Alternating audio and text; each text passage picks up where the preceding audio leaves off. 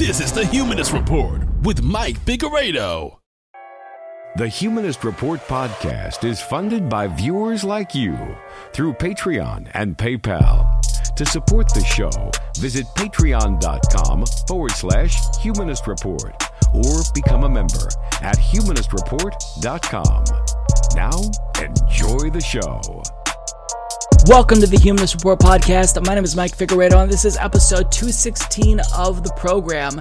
Today is Friday, November 1st, and before we get started, I want to take some time to thank all of our newest Patreon, PayPal, and YouTube members, all of which signed up for the very first time to support us this week or increased their monthly pledge. And that includes Bill Dunnett, Crow Magnan Gramps, Daniel Perez, Garrison Rucker, James Gengler II, Jessica Olakowski, Jimmy Cochro, Luxo Media, Maeve Carroll, Tamanisha John, Taylor, and Terry Hamilton. So thank you so much to all of these kind individuals. If you'd also like to support the show and join the independent progressive media revolution, you can do so by going to humanistreport.com slash support, patreon.com slash humanistreport, or by clicking join underneath any one of our YouTube videos. So this week on the Humanist Report podcast, Rashida Tlaib officially endorses Bernie Sanders, and Ilhan Omar explains why she endorsed him over Elizabeth Warren. And at an Iowa forum, they absolutely loved Bernie Sanders and wasn't too keen on Mayor Pete. Meanwhile, Bill Maher and his panel bashed Bernie Sanders, but on The View, rapper T.I., even if he may not necessarily be a supporter of Bernie Sanders per se, admits Bernie Sanders really is the best bet to beat Donald Trump. And on the subject of Donald Trump, he was booed at the World Series, and establishment hacks predictably clutched their pearls at said booing. Also, support for Medicare for All is actually going down while support for a public option is on the rise among Democrats, likely thanks to the lies spread by individuals like Joe Biden and Mayor Pete. And while we're on the subject of elitist Pete, his campaign is pushing a dangerous generalization about black voters in order to explain why he's failing to win their support. Fox News attacks Democratic frontrunners for participating in society, yet criticizing society. And finally on the show, we'll close the week by talking to 2020 congressional candidate Jason Call from Washington's 2nd Congressional District. So that's what we've got on the agenda for today's show. Hopefully, you guys will enjoy it. Let's go ahead and uh, get right to it. Well, we all knew it was coming, but now it's official. Over the weekend, Rashida Tlaib endorsed Bernie Sanders at a rally in Detroit, and her pitch for Bernie Sanders was expectedly brilliant. Take a look. We deserve someone who writes the damn bills.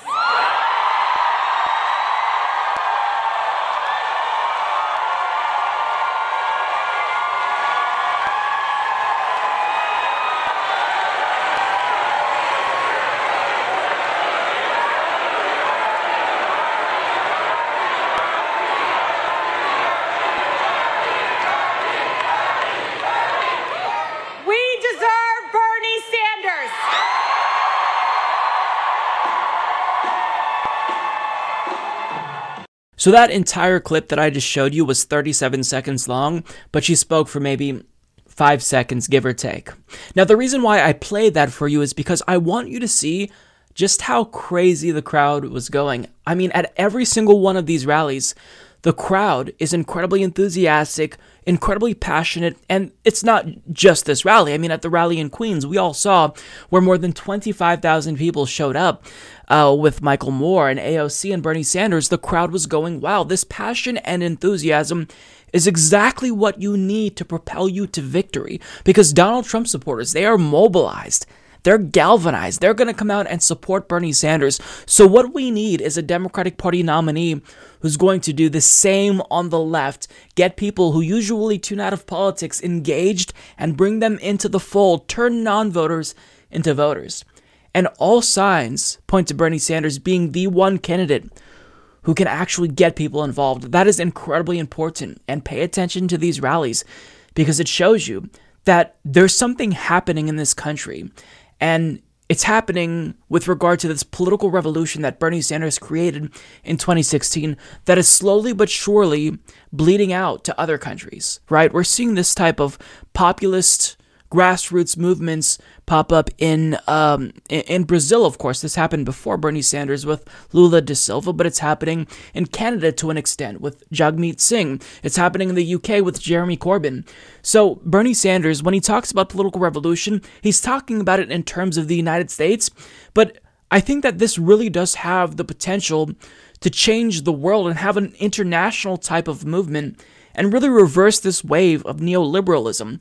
And the reason why I started thinking about this in terms of the international context is because of Rashida Tlaib's endorsement of Bernie Sanders. So, something that she said in here really was important to me. So, let's listen to her official endorsement. This was after the rally. Um, and I want to talk about it because there are implications of this that I think are really broad and extend beyond the United States. Ammo Bernie is what I like to call him, which Ammo means uncle in Arabic. I think Ammo Bernie, when he saw just not myself, but my other sisters in service being attacked by this president, this bully, for him, there was no hesitation. He jumped on board and said, What can I do to uplift you all? What can I do to support you all? The fact that he truly believes that women like us, women that this institution hasn't been ready for, that we feel supported. And uh, from day one, he's always made us feel like that. I am endorsing Amo Bernie Sanders because he's not going to sell us out he understands that it's not just about policies and about words, but it's going to be also about completely transforming the structures in place that is hurting American people. For me, representing the third poorest congressional district in the country, he is in many ways pushing back against this really painful oppression.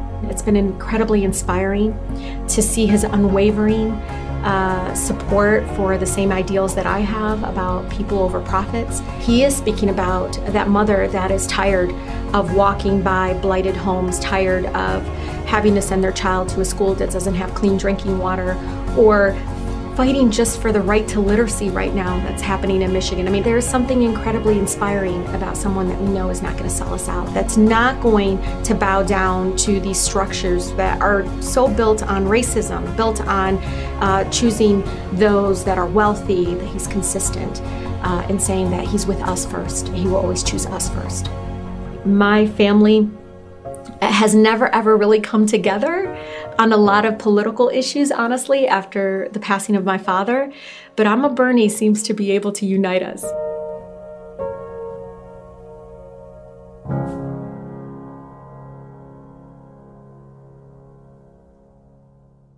So that last point was so important because she says that my family, you know, we don't agree on much, but Bernie Sanders is the one thing essentially that we agree on. And of course, I'm paraphrasing, but think about this. This is a Palestinian woman saying that her family doesn't agree on much, but the one thing that they agree on is that Bernie Sanders, a Jewish American politician, is the real deal. That really sends a powerful message to the world that both Muslim women in Congress are endorsing a Jewish presidential candidate. That is a powerful, powerful message, right? And what it goes to show you is that this progressive ideology, this movement that Bernie Sanders catalyzed, this really is the one thing that is unifying people. I mean, candidates like Pete Buttigieg and Joe Biden, they try to talk about bringing people together. But Bernie Sanders is actually doing it. He is bringing together people from all walks of life, unlike any other candidate. So if you truly want to unify the country, Bernie Sanders is someone who is demonstrating that he's doing that right now. And Rashida Tlaib's endorsement is helping to demonstrate how he's getting that done. Now, on top of that, she also said that Bernie Sanders is not going to sell us out, and she reiterated that sentiment, saying there's something incredibly inspiring about someone you know is not going to sell us out. This is really important because during this primary, we're trying to figure out who's the best, right? I mean, we already know who's the best, but voters, more broadly speaking, in this Democratic Party primary, they're trying to see who's the best candidate. And a lot of people who participate in primaries, they're the most politically engaged, they're the most active, and they're usually more left leaning, right? A lot of them at least. So, when she says we're not going to be sold out by someone like Bernie Sanders, that's really important because essentially what she's communicating to you is that he is the best candidate if you truly want progressive policies to be implemented because his starting position is the strongest. Not only is he stronger on almost every single issue, in fact, uh, I'd argue every single issue than Elizabeth Warren, but we know that he's not going to sell us out because he hasn't already started to compromise before negotiations even began, and he's been advocating for these same policies for decades. So that's someone who you can actually trust. Like when a politician comes to our side and they acquiesce and they say, Look, I endorse this policy that you want me to support, that's great, and we should give them credit where it's due. But there's a difference between giving them credit and knowing that they're going to fight for something, right? And that's where we don't really have to worry about Bernie Sanders. We know that when he says he's going to fight for Medicare for all, he means it. He's actually going to fight for Medicare for all. Whereas when Elizabeth Warren says she's going to fight for Medicare for all, well, that could mean, well, she's going to fight for a path to Medicare for all, and maybe we don't do Medicare for all now, but we implement some type of healthcare reform that gets us on that trajectory towards Medicare for all rather than just going directly there. Now, I hope that if she's elected, she proves me wrong, but the fact that I have doubts demonstrates why she's not as good as Bernie Sanders. And it's not because, you know, I'm just overly cynical and I'm skept- skeptical about Elizabeth Warren because I'm a Bernie Sanders sycophant. No, this is based off of their history. This is based off of their records and who's been advocating for this solidly forever. I mean, Elizabeth Warren, back in 2012, when she was running for the Senate, she wavered on Medicare for all after previously writing an op ed supporting it. And then in 2017, she endorsed it. And in 2019, she started to waver and then she fully endorsed it again out of debate look, there shouldn't be a question in my mind that you're going to fight for the policies that you are saying you support. There shouldn't be a question there. And when Rashida Tlaib says that Bernie Sanders isn't going to sell us out, that's what she's talking about, I think. So overall, this endorsement is great. The fact that three fourths of the squad endorsed Bernie Sanders, it goes to show you that this is a movement with momentum. The most vocal progressives in Congress are backing Bernie Sanders. And if you are progressive, if you want us to get on that trajectory of social democracy and actually put humanity at the focus of our policy and not what large multinational corporations and donors want, I mean, it's obvious. It's Bernie Sanders, right? As Michael Brooks would say, everyone else in this race is a distraction. Fight for Bernie Sanders Vote for Bernie Sanders. He's the clear choice here for progressives, for the left. So, as many of you know by now, Bernie Sanders recently received arguably the most important endorsements of the 2020 race. He was endorsed by three out of the four members of the squad AOC, Ilhan Omar, and Rashida Tlaib. So, this matters because to have some of the most vocal visibly progressive members of Congress back your campaign, that demonstrates to voters that you really are the most progressive, that you really are the real deal. However, if you're Bill Maher, then you're going to somehow find a way to spin this as a negative for Bernie Sanders. Not kidding. Bill Maher, in this clip that I'm about to play for you, is going to argue that not only is this not good for Bernie Sanders, it's actually good for Elizabeth Warren that they endorsed Bernie over her. So you're going to see him interview Chris Cuomo. They're bo- both going to uh, pontificate about why this really isn't a big deal, and if anything, is better for Warren. And it's going to be one of the most insufferable clips from Bill Maher that you've seen in quite some time. So um, let's watch, and then I have quite a bit to say about this because this really is rich splaining 101. You're going to see two out of touch assholes talk about something that they really know nothing about. So the two, three fourths of the squad came out for Bernie Sanders. yes. Yes. What? Yes, they did. I just okay. I laugh at that because I don't know how that squad thing actually happened. Like I don't I don't know why we're calling a bunch of freshmen uh, some kind of entity of influence in a system they just got into. Because they do have a lot of influence. They have they, a lot of social they, media influence. Right, they have well, political cachet. The media loves to talk okay. about them. But I think you have to put points on the board if you're going to earn your office. Get things done for your constituents, not just for your own profile. Is, okay. My question was Louis, I love you. Imagine if that were his name. that was so Italian of you. I take no offense. No, uh, you shouldn't. But is that uh, the squad coming out for Bernie? First thing I thought was that's good for Elizabeth Warren Because? because it makes him to the left of her, and she needs to move to the middle. And what always happens, it's not unusual in politics, you know this, I'm sure all of you do also, is that primary takes you to a poll, uh, a polar position within your party, and then you try Right. to fight your way back to the center. I think what's going on with the Democratic Party is a little bit more extreme uh, than we've seen in the past. We had a poll not too long ago that said if the person running against this president identifies as socialist or can be identified reasonably as socialist, Right. they lose by six points.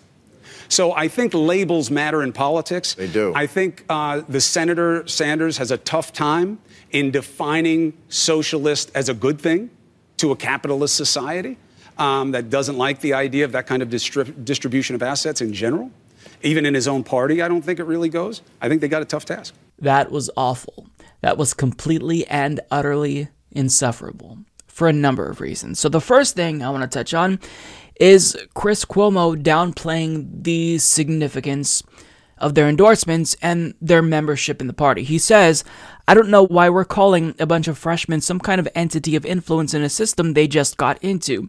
You have to put points on the board, get things done for your constituents, not just for your own profile. Now, first and foremost, this is incredibly insulting to say. He's insinuating that they don't actually care about policy, that they really are doing more to promote themselves than the policies that they care about. But I mean, if this were actually the case, don't you think that there would be an easier route for them to take if they did, in fact, care more about self promotion? I mean, if they chose to sell out to special interests and start taking money from special interests and raising money for elites, you know, that would be a way to advance in party leadership. That would be a way to get praise from the mainstream media. But because they're remaining principled, that demonstrates that they truly do care more about their constituents than anyone else.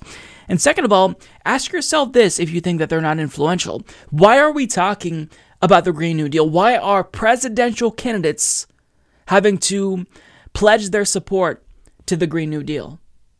It's because of AOC. Why are we even considering student loan debt cancellation? It's because of Ilhan Omar and Bernie Sanders co introducing legislation to do just that.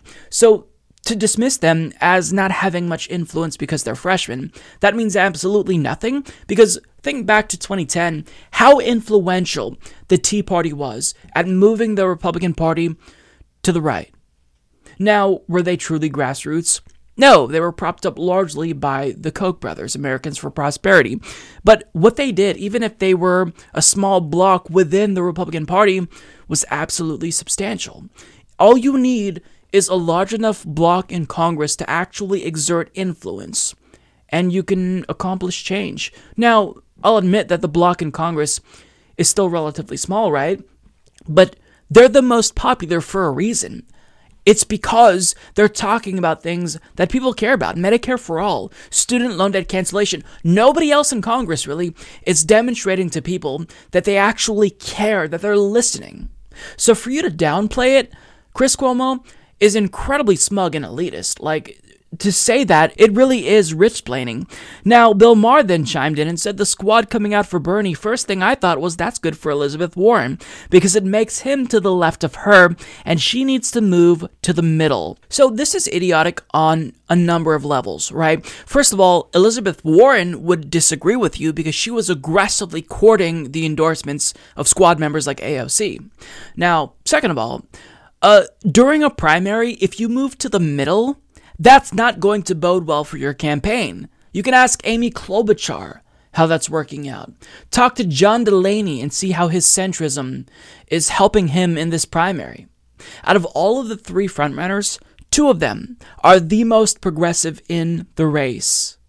You have Joe Biden, sure, you can make that case. He is filling the space of, you know, the centrists in the party, whatever. He also has a lot of name recognition, and a lot of Biden supporters admit that they support him because they think that he's the most electable. Incorrectly so, but nonetheless, during a primary to shift to the center, if you want to lose, then shifting to the center is a great way to do that. So Bill Maher doesn't know what he's talking about. He is giving them horrible advice. Horrible advice. Because if that strategy was conducive to electoral success, then most centrists wouldn't be stuck at 1% indefinitely. But, you know, Chris Cuomo assured him that the pivot is a thing, and he says what's going on in the Democratic Party is a little more extreme than what we've seen in the past.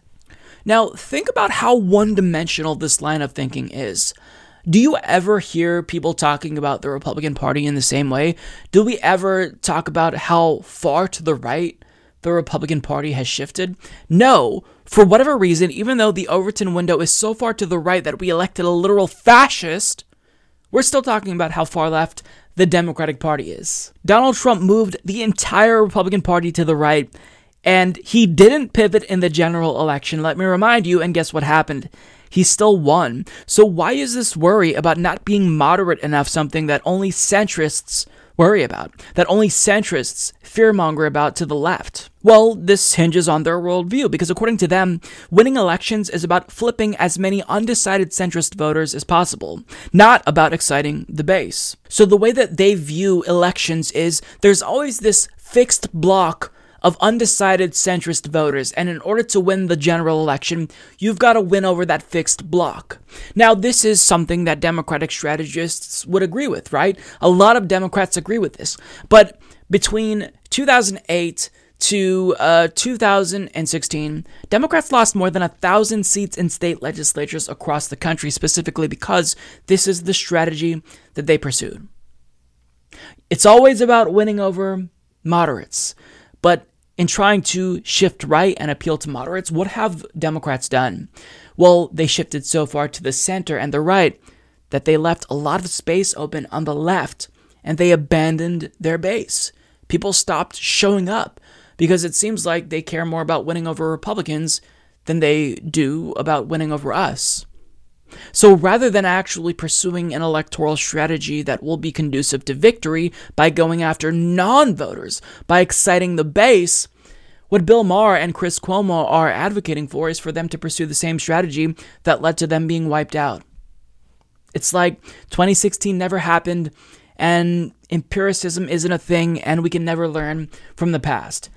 Unbelievable. Like in 2019, I shouldn't have to be talking about the viability of a strategy like that. Like we should all acknowledge collectively that running to the center is a horrible idea for Democrats, but this is still something that they're doing. Republicans never worry about running too far to the right. Democrats and elites always fearmonger about uh, the left pushing the party too far to the left. It, it's I, I'm, I'm over it, right? It's insufferable. I'm so fucking sick of it. I'm done with that. On top of that, Chris Cuomo invoked the fear of uh, socialism and how that could potentially be a hurdle for Bernie Sanders. Now, I get that when you look at some public opinion polls, voters tend to not want to vote for a generic socialist.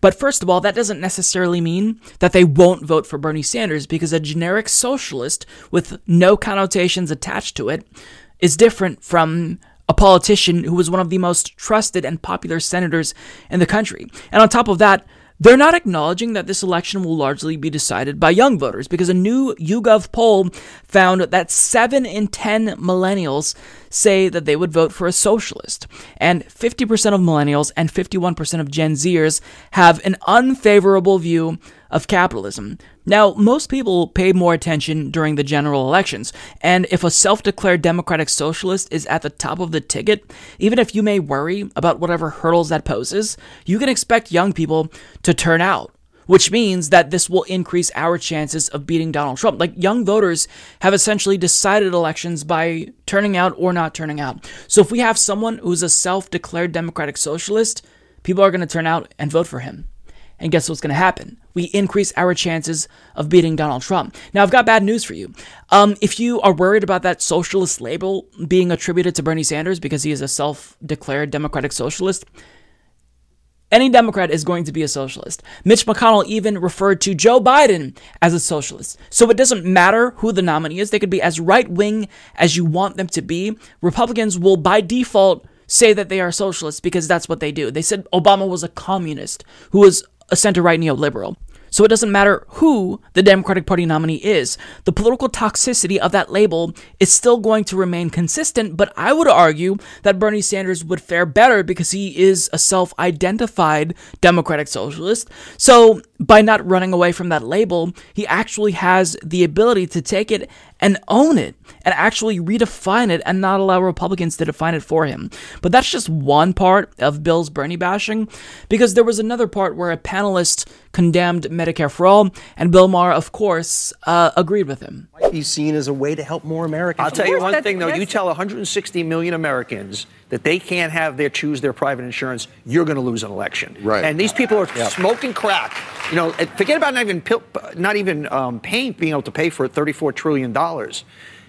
I, my grandfather was a cop, okay, and my mother was a school teacher, and they worked really hard to put me in a position where I can buy the kind of insurance I want. And if I can't, or the people on this panel, I can't buy it for my children, we are going backwards. We're fucking Denmark, okay? So, that of course was Donny Deutsch. He is a multimillionaire with a net worth of uh, $200 million. And his logic is completely ass backwards. He's basically saying that if we have a Medicare for all single payer system, healthcare is free at the point of service, coverage is comprehensive and universal, we're actually going backwards. That makes no sense because it's idiotic. We're not going backwards if we get Medicare for all. We're going forward. Because if we end a system where healthcare is a commodity and 30,000 people die every single year, to stop that, we're not going backwards. We're going forwards, you disingenuous hack. But this is someone who we should expect to lie because he already admitted on Morning Joe that he would literally vote for Donald Trump over Bernie Sanders.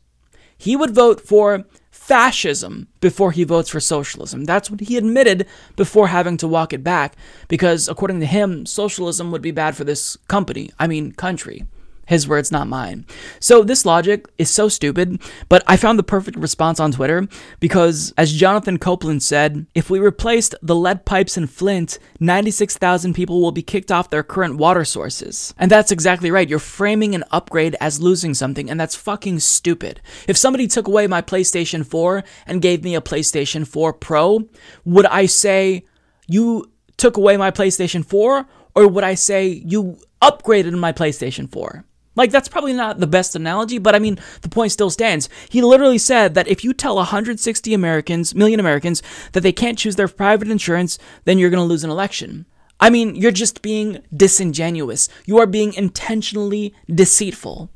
That or you're really, really stupid. But I would argue that he knows at least that, Amer- that a Medicare for all system, it wouldn't lead to people losing health insurance, but he wants you to think that so that way he can help drive down support for it.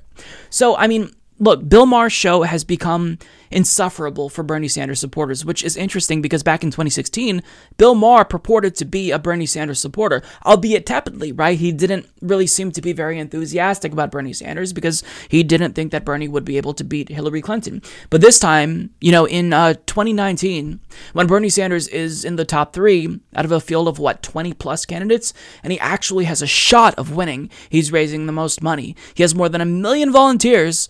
All of a sudden, Bill Maher is saying, "Mm, actually, maybe he's too uh, too left wing for the country. Unbelievable. Bill Maher used to be someone who actually provided a somewhat different take, an alternative look at American politics. He was more anti establishment, and now his commentary is indistinguishable from a lot of the other commentary we see from corporate media pundits. And a lot of what he says is exactly the same as what you'd hear from Fox News. So Bill Maher is absolutely atrocious, and um, we just have to prove him wrong and get Bernie Sanders elected. But even if Bernie Sanders is elected, I still don't think that Bill Maher is going to admit that he's wrong because he just likes to rich explain and never listen to normal Americans, right? He's in that elitist bubble. He is a multimillionaire, so he just likes to hear himself talk at this point.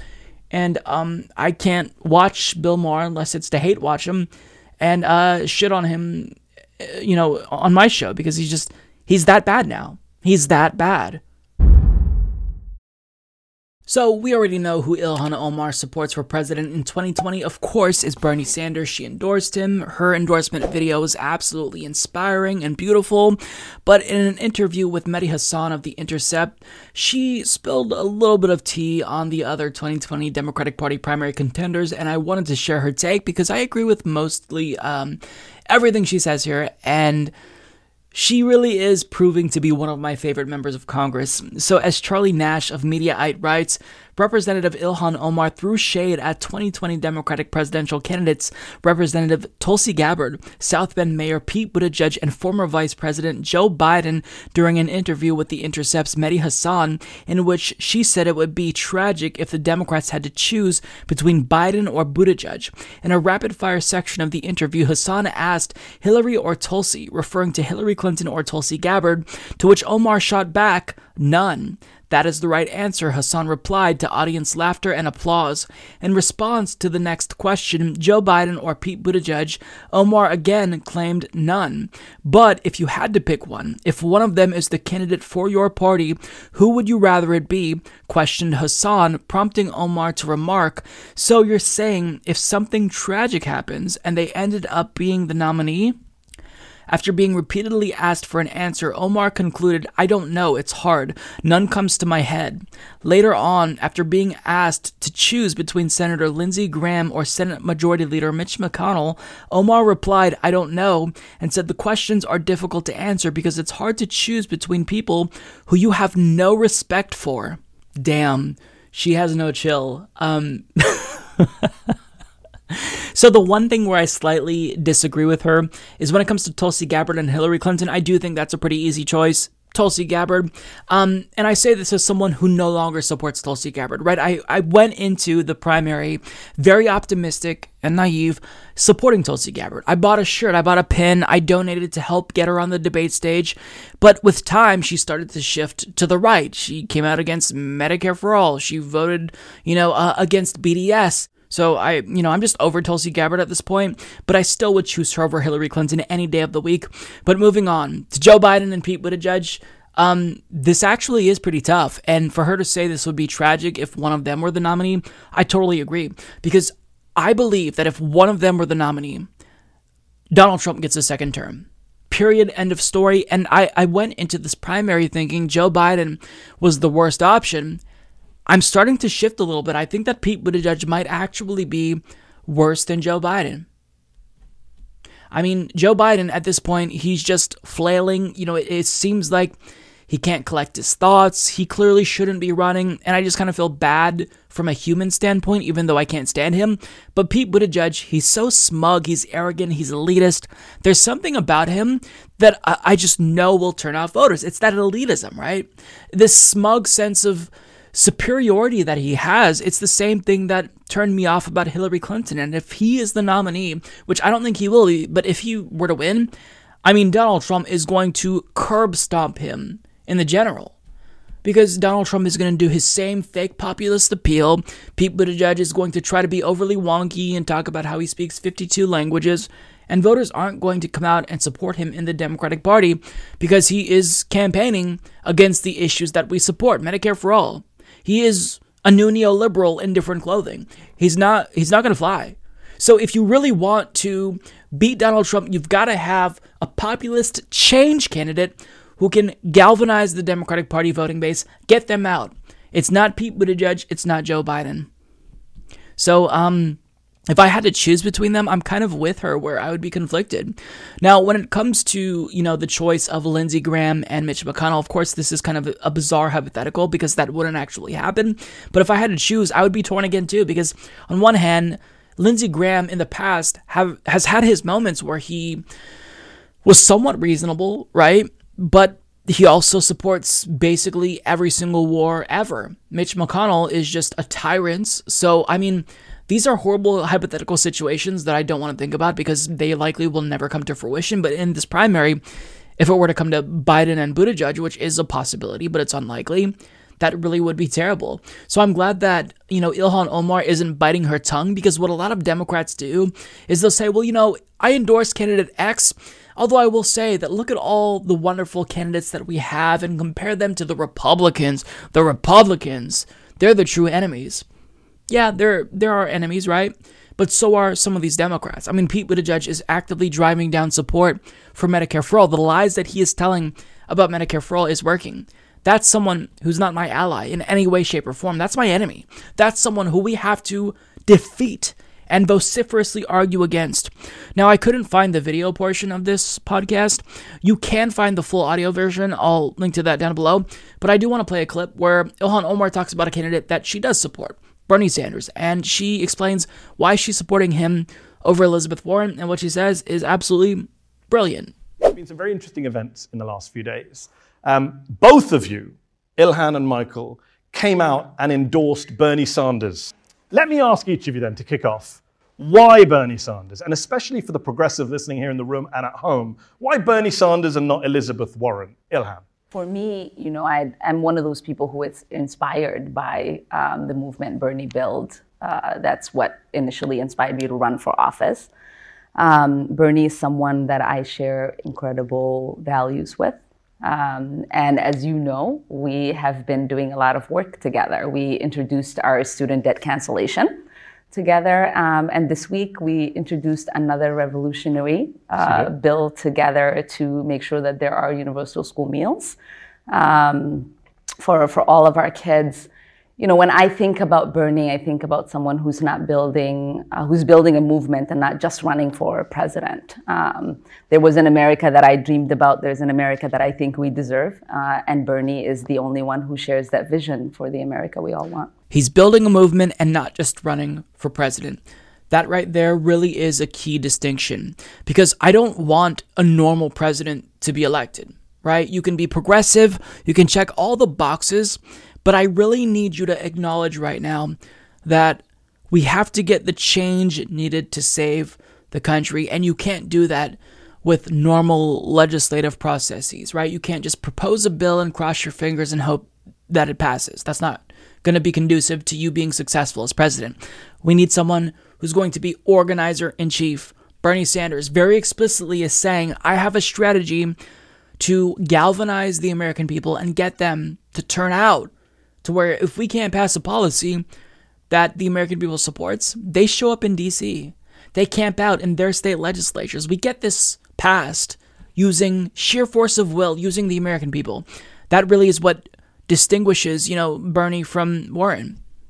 In any other election year, um, in a post Bernie presidency, I think Warren would be a fine choice, but we need someone who's going to be a revolutionary, who's going to get us on that trajectory of social democracy and actually give us a real political revolution in the way that FDR and Ronald Reagan did. Now, I don't support Ronald Reagan's policies, but you can't deny that what he accomplished was effectively a political revolution because he changed discourse, right? He moved it away from the New Deal and he kind of established this new political consensus to where it was so popular. Being a right wing trickle down economics promoter was so popular, it became the status quo, to where even if you were a Democrat, you couldn't challenge that. You had to be a third way Democrat like Bill Clinton, right? And run to the right. That's what FDR made Republicans do, but on the left. And that's what Reagan made uh, Democrats do, but on the right. We need Bernie to do what FDR accomplished. So, um, yeah, everything that Ilhan Omar says here, very interesting. The tea that she spilled on 2020, it's good stuff. You know, um, I'm not necessarily only focused on the horse race, but it is interesting to me and entertaining to a degree. And to hear her say that, it, it is fascinating because I respect her. And, you know, I, I like hearing where she stands on these issues and what she thinks about the candidates because she is someone who I respect. All right, so I want to talk about T.I. because lately he's been on a roll. So, first of all, he exposed Candace Owens for the fraud and political hack that she is. And on top of that, he recently appeared on The View and he had a really astute political analysis. So, he talked about the 2020 election and who he believes is the candidate who is best suited to beat Donald Trump. And this clip shows me that more so than most celebrities, he really does seem to have his finger on the pulse of America. And I've got to share it with you because what he says here, not only is it correct, but um, it's something that the audience of The View desperately needs to hear because they usually don't really get uh, that great of political analyses there. But T.I. said something that made a lot of sense, I think, and he broke it down in a way that I hope will resonate with their audience. Now, I'm not going to take this as an endorsement of the candidate he's going to talk about. Nonetheless, what he says, spot on. So who do you like now? Uh, I mean, for me, it's anybody but Trump 2020. Okay. That's what we said. Yeah. Any, any, uh, Anyone but Trump. Yeah, you I say uh, any functioning adult. Yeah, you know, anyone who's fair and decent and, you know, not uh, an international embarrassment. Yeah. But, but if I may just go a little further, is there anyone you think who could actually beat him, really? Right beat him? now, right now, I think that uh, the only person that I see who has a base that's strong enough to oppose him uh, is Bernie. Bernie Sanders. Yeah. Huh. He's not, he, Biden has gotten bigger numbers, but the moment. Biden's got big, but I Yeah. think that Bernie's base is more passionate. Hmm. I think they're more They- that's passionate, true. and I think that you know he's the complete antithesis of of what Trump represents. Yes, that's true. too. Yeah, but I think he's going to have to have a strong vice president. Mhm. You know, because a lot of people see that his age and Yeah. his health as a factor. Sure. factor. So I Mhm. think a strong vice president could relieve some of the doubt that exists, Maybe Amy Klobuchar. perhaps, or Andrew Gillum. Oh, you like Gillum. Yeah, I do. Andrew Gillum. Oh, yeah. So that was great. Now, it doesn't necessarily seem like he's willing to just straight up endorse Bernie Sanders, but consider this, T.I., if you're watching, which he's not, but if you were to see this, he said that in terms of who he's supporting, quote, it's anybody but Trump. Yet, simultaneously, he thinks that Bernie Sanders is the only one with the base strong enough to oppose Trump, and that Bernie is the antithesis of Donald Trump. So, if you put these two things together, then all signs point to uh, Bernie as the best bet. So why not just make it official? Why not just endorse him? You can perform at Bernie's rallies. There'd be a lot of excitement. Why not? If you want to defeat Donald Trump, I mean, you have a large platform. A lot of people respect you. Endorse Bernie. But, you know, not to get too far into that, uh, you know, what he says is great. So he talks about how Bernie Sanders has the base to oppose Donald Trump. That is absolutely true. And what's important about Bernie Sanders is he's pursuing a strategy that other Democrats haven't pursued in quite some time. Democrats have been wiped out because what they've been trying to do is they go after moderate and Republican voters, right? They they visualize the electorate as this fixed block of people who are in the center, who are always undecided, who they have to win over, and they win them over by going to the right. But what Bernie Sanders is doing is he's trying to excite the base because he realizes that in shifting to the to the right to court moderate voters, the Democratic Party has left this space wide open from the left, and the left feels abandoned. They feel like they don't actually have a party that represents them. So what has happened? People have stayed home. But with Bernie Sanders, he actually is doing everything he can to get out non voters, people who don't usually participate in politics. I mean, I've shared this anecdote before in the program, but my mom, she's in her 60s. She has never voted her entire life, not once, although there's one candidate in 2016 that got her to register to vote Bernie Sanders. No other candidate has demonstrated to her that they're actually going to fight because her view was look, these people they get in office after promising everything and then they sell us out and it's just she felt like it was worthless right? And we live in the state of oregon where voting is easy but that's how disenfranchised she felt. That's how disenchanted millions of people across the country feel with the system. So rather than courting republicans and undecided voters what Bernie Sanders is doing is he's trying to excite the base that exists, knowing that Democrats win if they get their base to turn out. Because when voter turnout is high, when young voters show up, Republicans lose. Period. TI recognizes that. And that's what's really important. Now, I don't agree with everything. So, um, Joy Behar pointed out that, you know, well, Biden's got bigger numbers. And I think that T.I. made a phenomenal point that Bernie's base is more passionate. But on top of that, I would argue that Hillary's base or Hillary's numbers were, was, you know, it, it was comparable at this point in time in the race. She was beating Donald Trump in head to head matchups. Biden, can you imagine, like, what's going to happen if Biden is the nominee?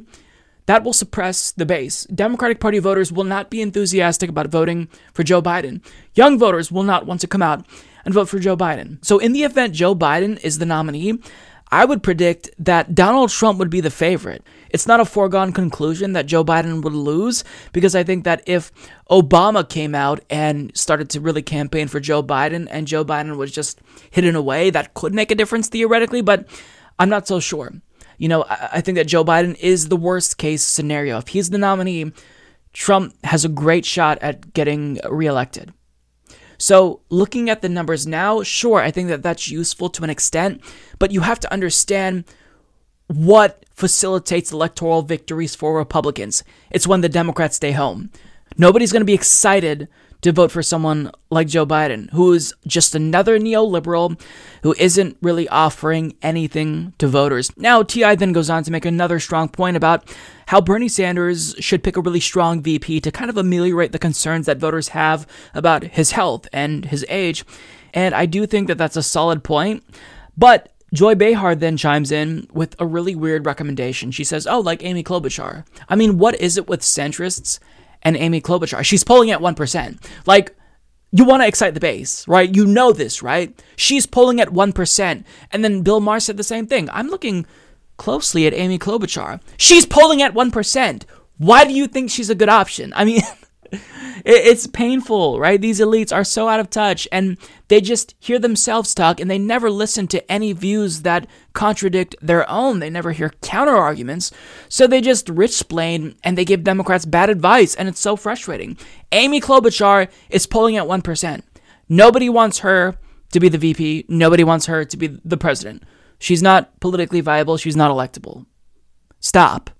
But uh, T.I. didn't have the best option. He did float Andrew Gillum, and that's someone who Elizabeth Warren is actually reportedly looking at.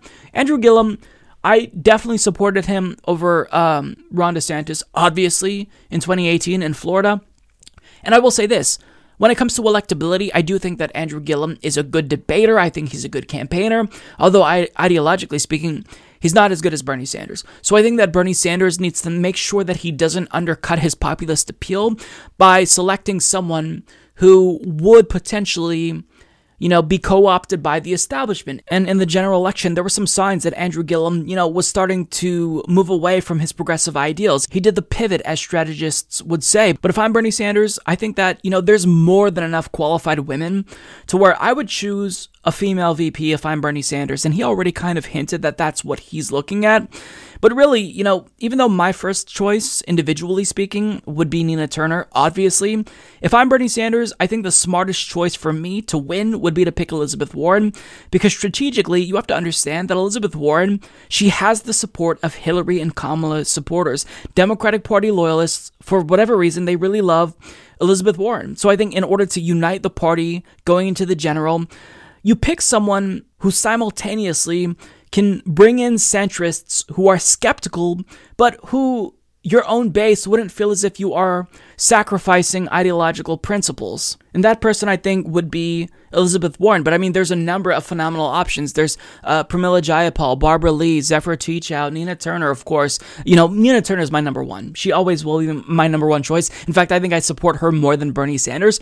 Um, but with that being said, uh, Andrew Gillum's probably not the best choice.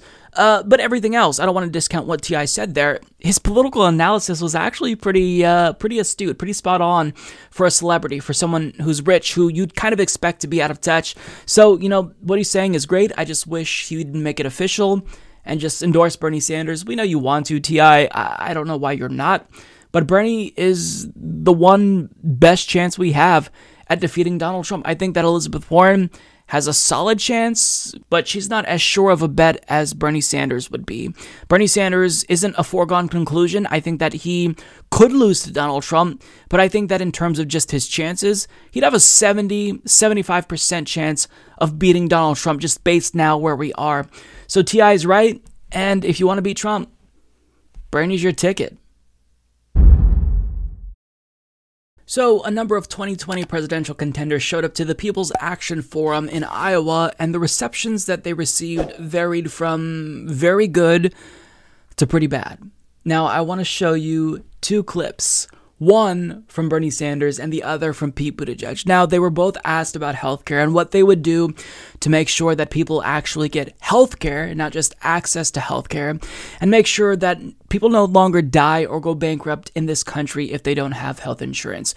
What you're going to see is a really different response based on the answers that they give. So Bernie Sanders is going to give an answer that they love. Pete Buttigieg not so much, because he's going to give his usual spiel about Medicare for all who wants it, and it's obvious that the crowd isn't feeling what he's saying.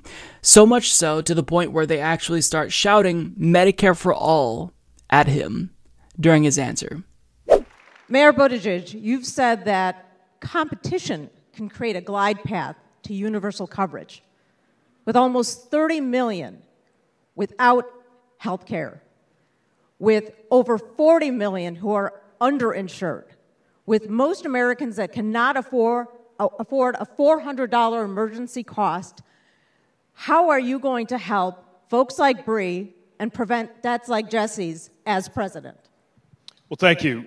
We have accepted the unacceptable for far too long in this country. You should never have to ration needed medical supplies in order to get by. It is completely unacceptable as is people dying because of inadequate medical care. We are the only developed country in the world that tolerates this. So, what I propose is that we create a public alternative, one that everybody can afford, one that is backed with the subsidies that are required to make sure that income is not a barrier to cost, one that caps out of pocket costs and makes sure that 8.5% of income is the maximum that you pay. Now, as a progressive, I believe that public alternative will be better than any of the private ones. But instead of commanding people to take my alternative, I'm going to let people decide. Because the moment that that alternative is there, everybody can access health care. Now, for some reason, and union members are a good example, some folks don't prefer my public alternative. Okay. It's not important to me in principle that your health care come from the government. It is important to me in principle that you get health care no matter what. I think the public alternative will be better and everybody will opt into it over time. But uh, and right now, the insurance, you might have seen, the healthcare lobbyists put out a statement condemning my plan as uh, too much government. But if they come up with something better, we'll see. I just don't think it's going to happen, and I trust you to make the decision. Thank you, Mayor. Um, we have a follow up question. Can I just remind folks to please be respectful? Go ahead. So, Go ahead. hey, folks, can we allow our speaker to Yeah. ask the follow up question? Thank, you. Thank you. I'm on your side, guys. Uh, a market driven approach has meant that 45,000 people die a year without health care, that a $6 vial of insulin is being sold for $300. we not know as president you will be commander in chief. Will you be the healer in chief? Count on it. Thank you. I just told you. And uh, look, not everybody will agree with me, but I think the public alternative will be better.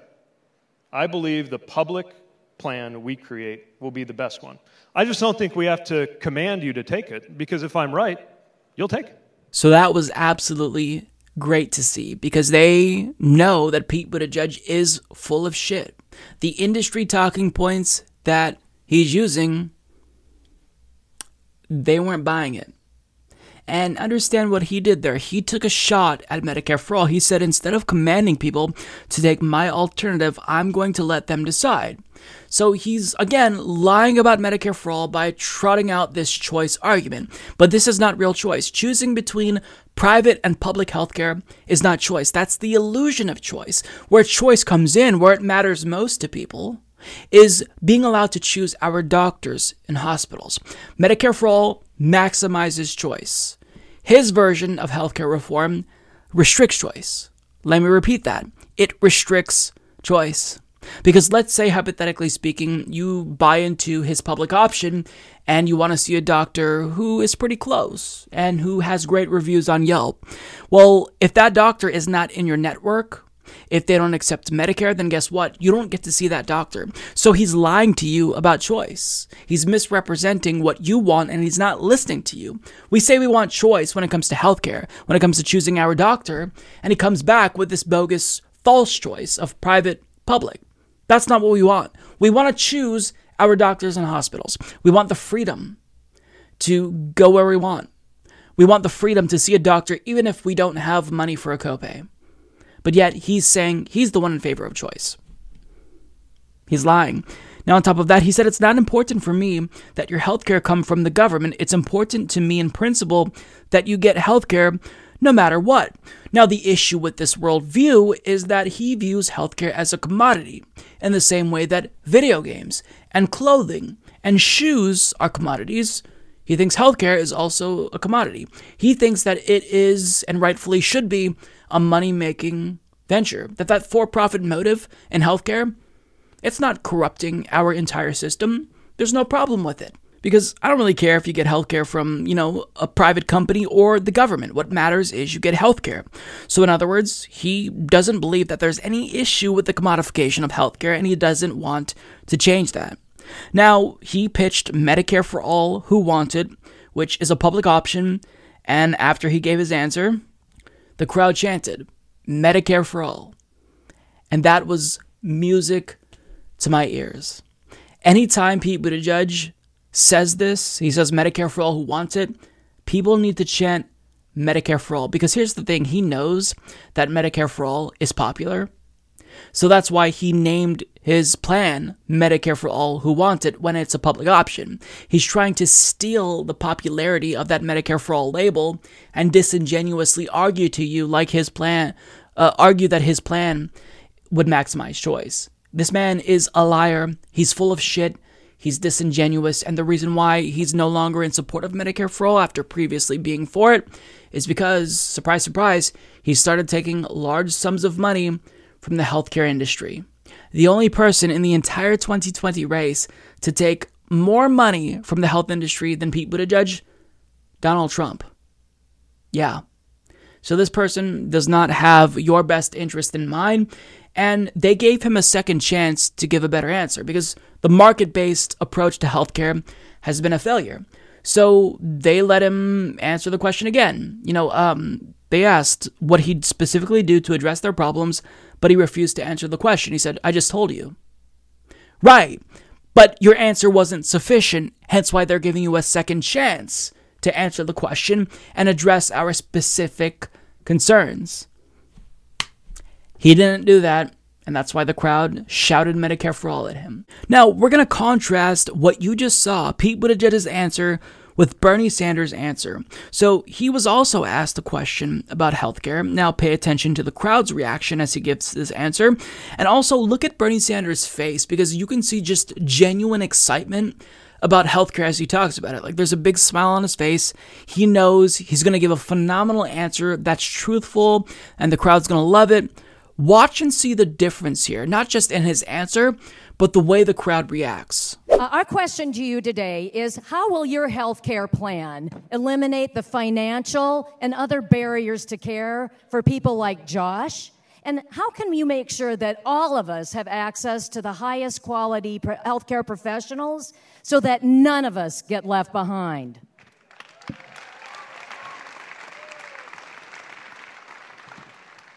I am happy to tell you what I think you already know, Kathy, that I am the author of the Medicare for All single payer bill.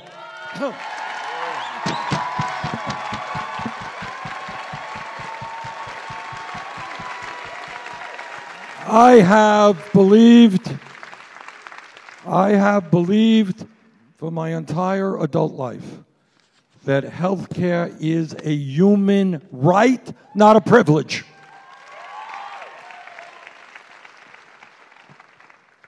We have a system today which is not only dysfunctional, it is incredibly cruel. And its cruelty is not just that 87 million people are uninsured or underinsured.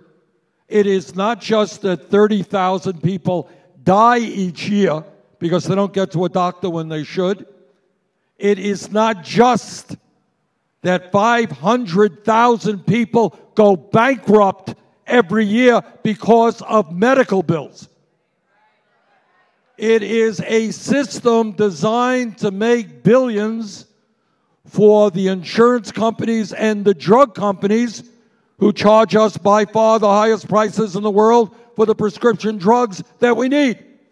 It is a system that last year made 100 billion dollars in profits for the healthcare industry. So, my bill is pretty simple. We start off with Medicare, which is the most popular public health insurance program in the country. We expand it to cover dental care, hearing aids, and eyeglasses. We make sure that there are no premiums. We got rid of premiums. No co-payments. No out-of-pocket expenses. In Canada, if you have a heart transplant and you're in the hospital for a month, you come out not owing a nickel. That's what I want in America. And when we talk about comprehensive health care, we're certainly talking about parity regarding mental health as well. And this program is paid for out of the general tax base. And the vast majority of the American people, except the very rich, will be paying far less for the health care they get right now than they are currently paying. Our job now is to have the guts to stand up to the greed and corruption of the insurance industry and the drug companies and tell them we're coming after them. Healthcare is a human right. That's right. So, I mean, the difference was clear. The crowd loved him. And the two people that were disappointed, obviously, in Pete Buttigieg's answer were behind Bernie Sanders, standing up and cheering for him. Because you know when someone is telling you the truth and not trying to lie, not trying to gaslight you. Bernie Sanders gave an answer that's phenomenal. And he addressed their specific concern. He addressed the failure of a market based approach to healthcare reform. Bernie Sanders made it very clear that his goal is to decommodify healthcare, meaning that we're not going to have a healthcare system that is driven by the goal of maximizing profits. We're going to make this about the delivery of healthcare, and we can't do that unless we get the profit motive out of the system entirely. That's what Bernie wants to do.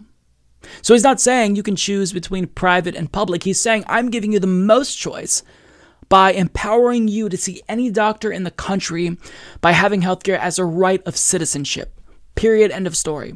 Now, on top of that, Bernie Sanders also distinguished between his plan and Elizabeth Warren's plan. He didn't cite her by name, but he mentioned that mental health care will also be at parity with physical healthcare. It's going to be free at the point of service. Now, if you look at Elizabeth Warren's plan on her website, she doesn't really say that mental health will be free at the point of service. She essentially says that she'll reform the industry in a way that gives us affordable access to mental health care, which tells me she doesn't take mental health as seriously as Bernie Sanders, which is disappointing because mental health care is health care. And if you're going to look at healthcare reform, to leave out mental health care but have everything else be free at the point of service, that's almost insulting. You know? Um, so Bernie is the real deal. I don't know what else to say.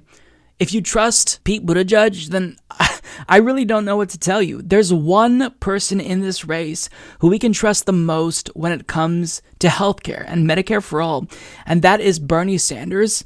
And the crowd knows it. The crowd saw through Pete Buttigieg's nonsense, and they realize that Bernie Sanders is the one way we're ever going to get Medicare for all. If Bernie Sanders isn't elected, then I don't think we're ever going to get Medicare for all at the rate we're going because anyone who said they supported Medicare for all going into the primary no longer supports it and the one other person in the in the race that supports it Elizabeth Warren I don't really trust that she's going to fight for it. So if we want Medicare for all, we've got one shot. It's Bernie Sanders. That's it until somebody else comes along and runs for president. maybe AOC. I just can't ever see it feasibly getting passed without a fighter for it.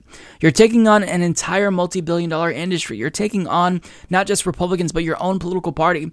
So we don't just need a fighter, we need the best fighter imaginable to get Medicare for all passed. It's Bernie Sanders. It's not Pete Buttigieg. And I'm glad that the crowd saw that he is full of shit. So, before the Democratic Party primary, support for Medicare for All was starting to really rise. There were some polls that showed that it surpassed 70%. And it got to a point where we actually started to see a bipartisan consensus emerge because a Reuters Ipsos poll found that a slim majority of Republicans supported Medicare for All. Now, fast forward to the 2019 Democratic Party primary, and it has been attacked relentlessly by not just Republicans, but corporate Democrats who are going out of their way to spread lies about Medicare for all at the behest of the industry. And the reason why I say at the behest of the industry is because you see people like Pete Buttigieg, for example, who has kind of become the chief opponent to Medicare for all. He previously supported it. Like if you go back to February of this year, you can see him advocating and making the case for Medicare for all. But then he started to take money from the health insurance industry, and then lo and behold, now he's changing his tune. And now he's arguing against it, as is Joe Biden, as is Amy Klobuchar. But the problem with their arguments against Medicare for all is that they're not making good faith arguments against Medicare for all. They are lying about Medicare for all. And this is having a substantial impact on public support for Medicare for all. So, to give you an example, this is basically what we're dealing with when it comes to attacks on Medicare for all. Candidate Pete Buttigieg has unveiled his plan to remake the U.S. healthcare system. Buttigieg wants to offer every American coverage under the federal Medicare program, but doesn't want to force anyone to give up their private health insurance plans everyone is eligible. Even if you currently get your insurance through your employer at work, you'd still be able to buy into this public option if you wanted. Bernie Sanders and Elizabeth Warren believe that we have to force ourselves into Medicare for all, where private insurance is abolished. There are 160 million Americans who get their insurance from their employer. So union workers are a little skeptical because they see that as a loss of a benefit that they fought hard to obtain in the workplace. He's trying to focus on choice, not infringing on people's freedom to make that decision voluntarily. Because you now have an increasing number of Democratic presidential candidates who are signing up for Medicare if you want it. Mayor Pete said uh, Medicare for all who want it. That's a much better formulation. Working towards a universal health care system, but it doesn't wipe out private insurance. So that is now one of three ads from just one presidential contender on the left, supposedly in the Democratic Party primary, who's lying about Medicare for All. He literally quoted someone who says Medicare for All, quote, infringes on people's freedom. That is a bold faced lie. Because what would Medicare for All actually accomplish? Well, it would give people more freedom. Because you can see any doctor you want to, networks would be gone. And guess what? It's free at the point of service. So if you don't have any money to your name, you can still go see a doctor. No copays, no deductibles, no monthly premiums, free at the point of service. So by saying it infringes on freedom, that is a lie that has manifested from within the industry that this shill is now repeating. So these are the types of disingenuous attacks that we see on Medicare for all that we've been dealing with. And to be fair, it's not just Pete. It's also Biden it's also Klobuchar, it's John Delaney, but Mayor Pete has essentially been the face of the anti Medicare for All movement from within the Democratic Party. Now, the reason why I'm talking about these attacks on Medicare for All is because they're actually having an effect. They're working. They're actually successfully driving down support for Medicare for All. And they're doing it quickly. Now, simultaneously, as they lie about Medicare for All and drive down support for Medicare for All, support for a public option is actually increasing. So they're winning. So if you look at this poll from the Kaiser Family Foundation, support for Medicare for All was at an all time high of 59% in March of 2018 and hovered around 56%, reaching a high of 57%. But as the primary advanced and voters, you know, saw Democrats fearmonger and lie about Medicare for all pretty brazenly, well, they successfully managed to drive down support for Medicare for all because it has since dropped to 51%, and opposition to Medicare for all rose to 47%.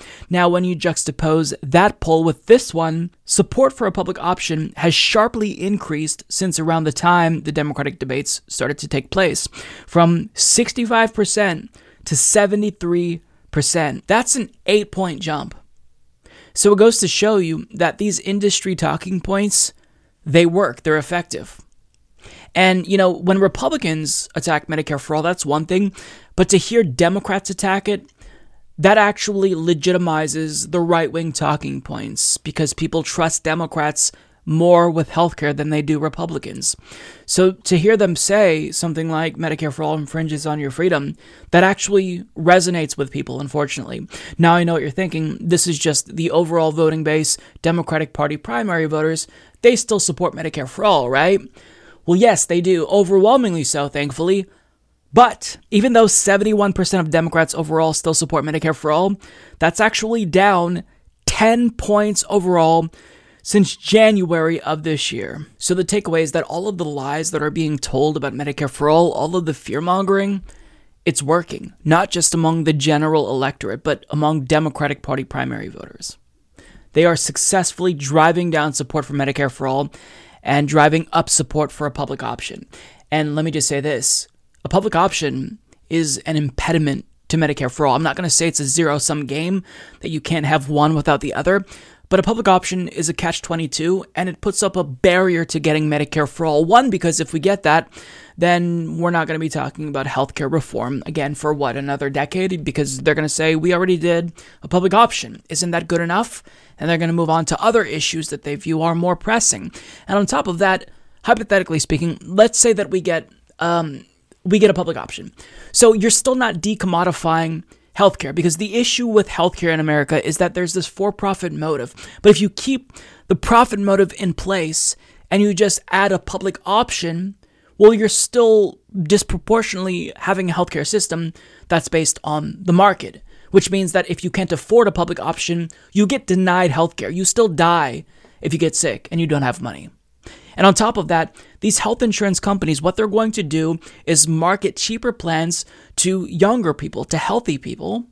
And then everyone who's sick will be pushed off onto the public plan. And then it will be overburdened and underfunded as a result. And then once it collapses, what's going to happen? Then Republicans and corporate Democrats are going to look at us and point and say, Aha, I told you so. I told you that government run healthcare doesn't work and you didn't believe me, but now look. And then the cause, the fight for Medicare for all, will be that much more difficult when they point to that failure for the public option. So you've got to understand now is the time to sound the alarm. These lies have to be called out and they have to be called out ferociously. We have to get loud. Anytime we see Pete Buttigieg on Twitter lie about Medicare for all, we need to ratio that tweet. Anytime we see an ad like this ran by someone like Joe Biden, we need to dislike it and we need to share the word with people.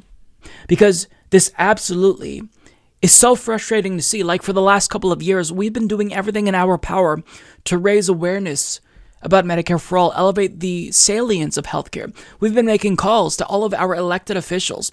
But now, because a couple of sellouts want to get elected, because they're taking money from the industry, well, they're driving down what you worked hard to accomplish.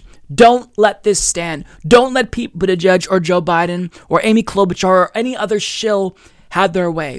We worked really, really hard to build up public support for Medicare for All and educate people about what's at stake. And now that could be squandered based on an election where you have so many bad faith actors trying to save the private industry and keep healthcare a commodity when it shouldn't be a commodity. Video games are a commodity. Clothing is a commodity. Healthcare, that's a human right. So don't let them lie call them out and call out anyone who uses these same talking points. Now is the time we have to educate people because this cannot stand and this is incredibly worrying to me. It's no secret that Pete Buttigieg is struggling to attract black voters, and I think that part of this is due to his lack of name recognition nationally. But if you are a black American who's actually aware of his campaign, then what reason do you have to vote for him? Because his outreach to black voters has been abysmal up until this point. He doesn't engage with communities of color. He rarely talks about black issues. And on top of that, there's been a number of scandals that really demonstrate his apathy towards black Americans. There's his mishandling of a police officer's shooting of a black resident, his firing of South Bend's first black police chief for threatening to release tapes that presumably expose internal racism within South Bend's police department.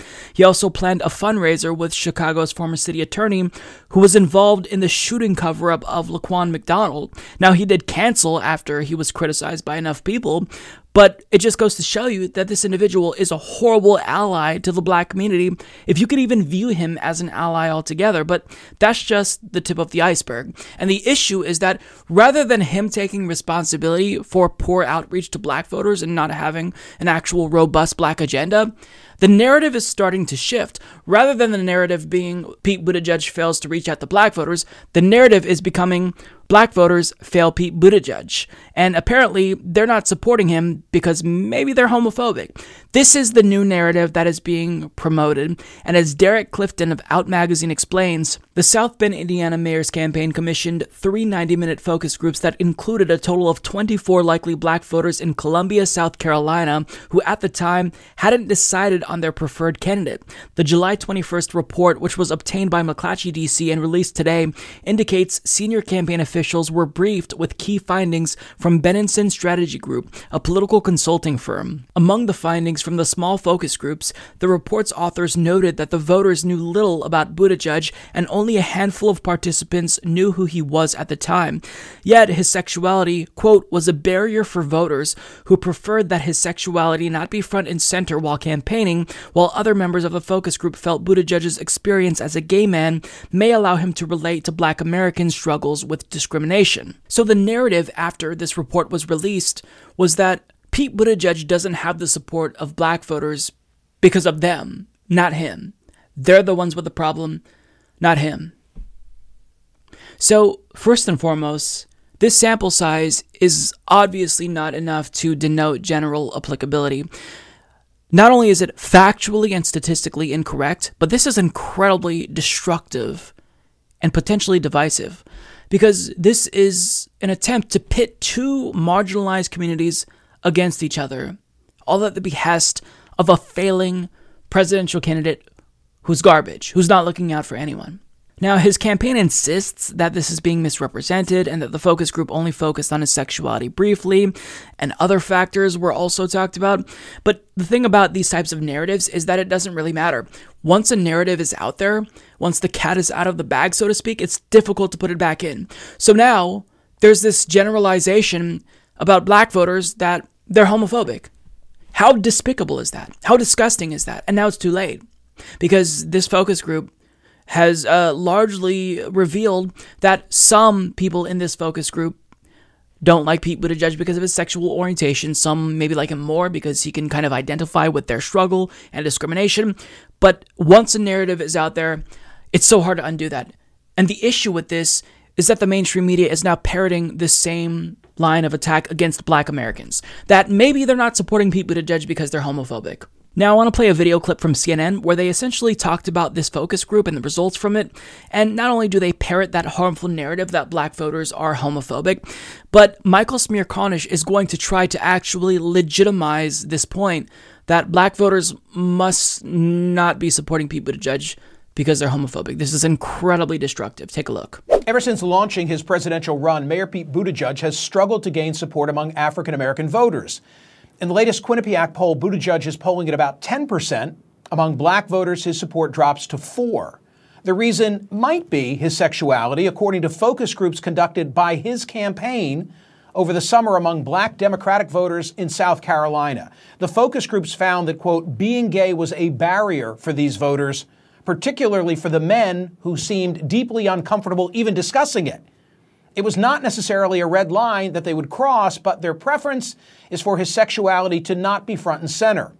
And among the larger African American community, 51% support same sex marriage. That's actually the lowest support of any demographic group. Another point many in the focus groups made was that Buttigieg's sexuality could impact his electability. As the report from the focus group states, even though many made it clear that they personally didn't have a problem with the mayor's sexuality, they felt like others would have a problem with it and weaponize it. Only one voter from the focus groups said she was considering voting for Buttigieg, while all but one said they were considering voting for former Vice President Joe Biden.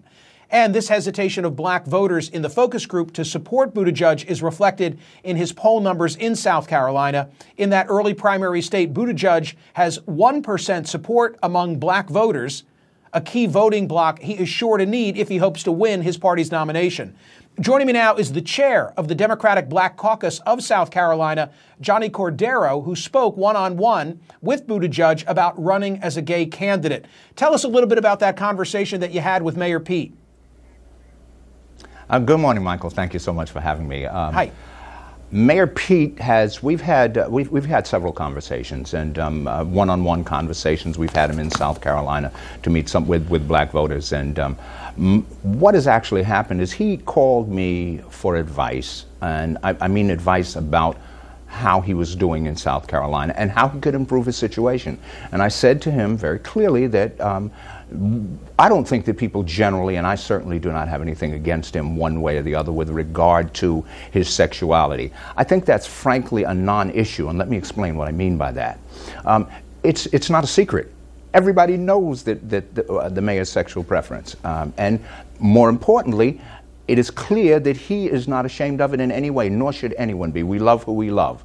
That's a simple fact. The problem is that he, the, the significant problem, I think, is more so that he does not have, uh, does not known in the community. That's really what his problem is. What he needs to do is to get in and talk to people get behind closed doors and talk to people and answer questions and get for, and for them to get to know him. I, he appears to me to be a man, an honest man, a man of integrity. He's certainly qualified to be president of the United States, and I think he should be given every opportunity to do so. But those of those Well, who of- of complain course- that, go ahead, yes, sir. Yeah, I was going to say, of course he should. Of course he should. That that that Yeah. goes without saying. I'm, I'm just trying to read the political Okay. tea leaves. I mean, when his own focus group says being gay was a barrier for these voters, especially the men, uh, do you think that's inaccurate? I'm going to say yes, that's inaccurate. But, but let me understand, let, let me explain this. It's inaccurate in the sense that what people would do when they get in the voting booth is something else. And I'm saying that African Americans in South Carolina, and I believe nationally, will stand up for a candidate who is honest and straightforward and authentic. And I think that that will dissipate, that will melt, that issue will not become as important. He has other issues that maybe maybe uh, present more difficulty for him. But in terms of the of whether or not African Americans will vote for him, will not vote for him simply because he's gay, I think that's overblown. What Johnnie Cordero said there was mostly correct. I don't agree that Pete Buttigieg is qualified, but I think that the reasons he cited for Pete Buttigieg's lack of support is largely due to name recognition and, you know, a lack of voter outreach. But what Michael Smerconish tried to do is not fight against this narrative, right? He tried to legitimize that narrative. He cited polls about support for same-sex marriage and showed that black voters, they don't support same-sex marriage as much as other minority groups. Now, if you look at data and statistics, we can easily debunk this narrative that black voters are homophobic because that's just that's not true. They're not supporting Pete Buttigieg because Pete Buttigieg is a shit candidate. But for the mainstream media outlets to parrot the results of this and generalize about an entire group of people based on the findings from one focus group is absolutely appalling. It's destructive and it's morally reprehensible. Like, even if all 24 of these focus group participants said that they explicitly won't support a gay person, that still doesn't mean that the aggregate community of black people are homophobic. So, why are we allowing this focus group to be a reason why we generalize against an entire group of people, all at the behest of a corporate candidate who has done zero outreach to the black community? Why are we doing that? And look, let's just be clear here.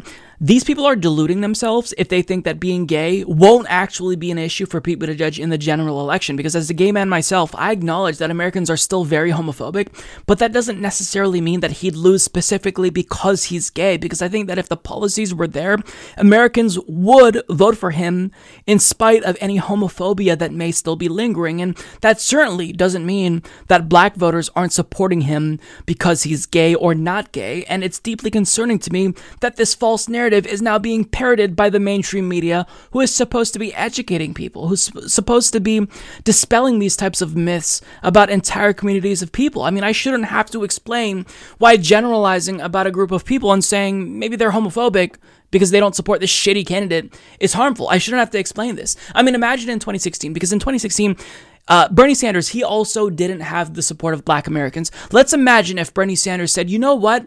The reason why I'm not supported is because black voters are anti Semitic. The mainstream media would rightfully call out Bernie Sanders because they'd say, look, that's your own failure. Your inability to appeal to black voters is because of you. Now, Bernie Sanders is winning over more black voters because he has higher name rec- recognition. And guess what? He actually has a black agenda. But Pete Buttigieg, on the other hand, since the establishment loves him, since he's their golden boy, the media loves him, well, they're actually trying to lend credence to the claim that maybe black voters are homophobic for not supporting Pete Buttigieg. I can't believe that this idea is even being entertained. It's just, it's unbelievable to me. The lengths that pundits in the media will go to to, you know, run interference for corporate candidates it's just, it, it's mind boggling for me. And look, I want to play a clip from a panel of LGBTQ voters, 12 people who are talking about the Democratic Party primary and 2020 election. They sat down for a Vice news panel. And if we're going to say that 24 black voters in one focus group or three focus groups are enough to denote general applicability, then we also have to say that this group of 12 LGBTQIA plus voters also denotes general applicability. And using that same logic that CNN used to imply heavily so that black voters must not support Pete Buttigieg because they're homophobic, we also have to suggest that maybe LGBTQ plus people who also aren't feeling Pete Buttigieg must be homophobic as well. Because when they were asked whether or not they support Pete Buttigieg, well, guess what? They weren't too keen on elitist Pete either. Um, Mayor Pete is gay. He's been on the cover of magazines with his husband. Does having somebody who's gay running right now, does that make you want to vote for him? Mm-hmm. I think you should vote on policy. I, I, get asked that question all the time. It's great to have a gay candidate, it'd be great to have a lesbian candidate or a trans candidate.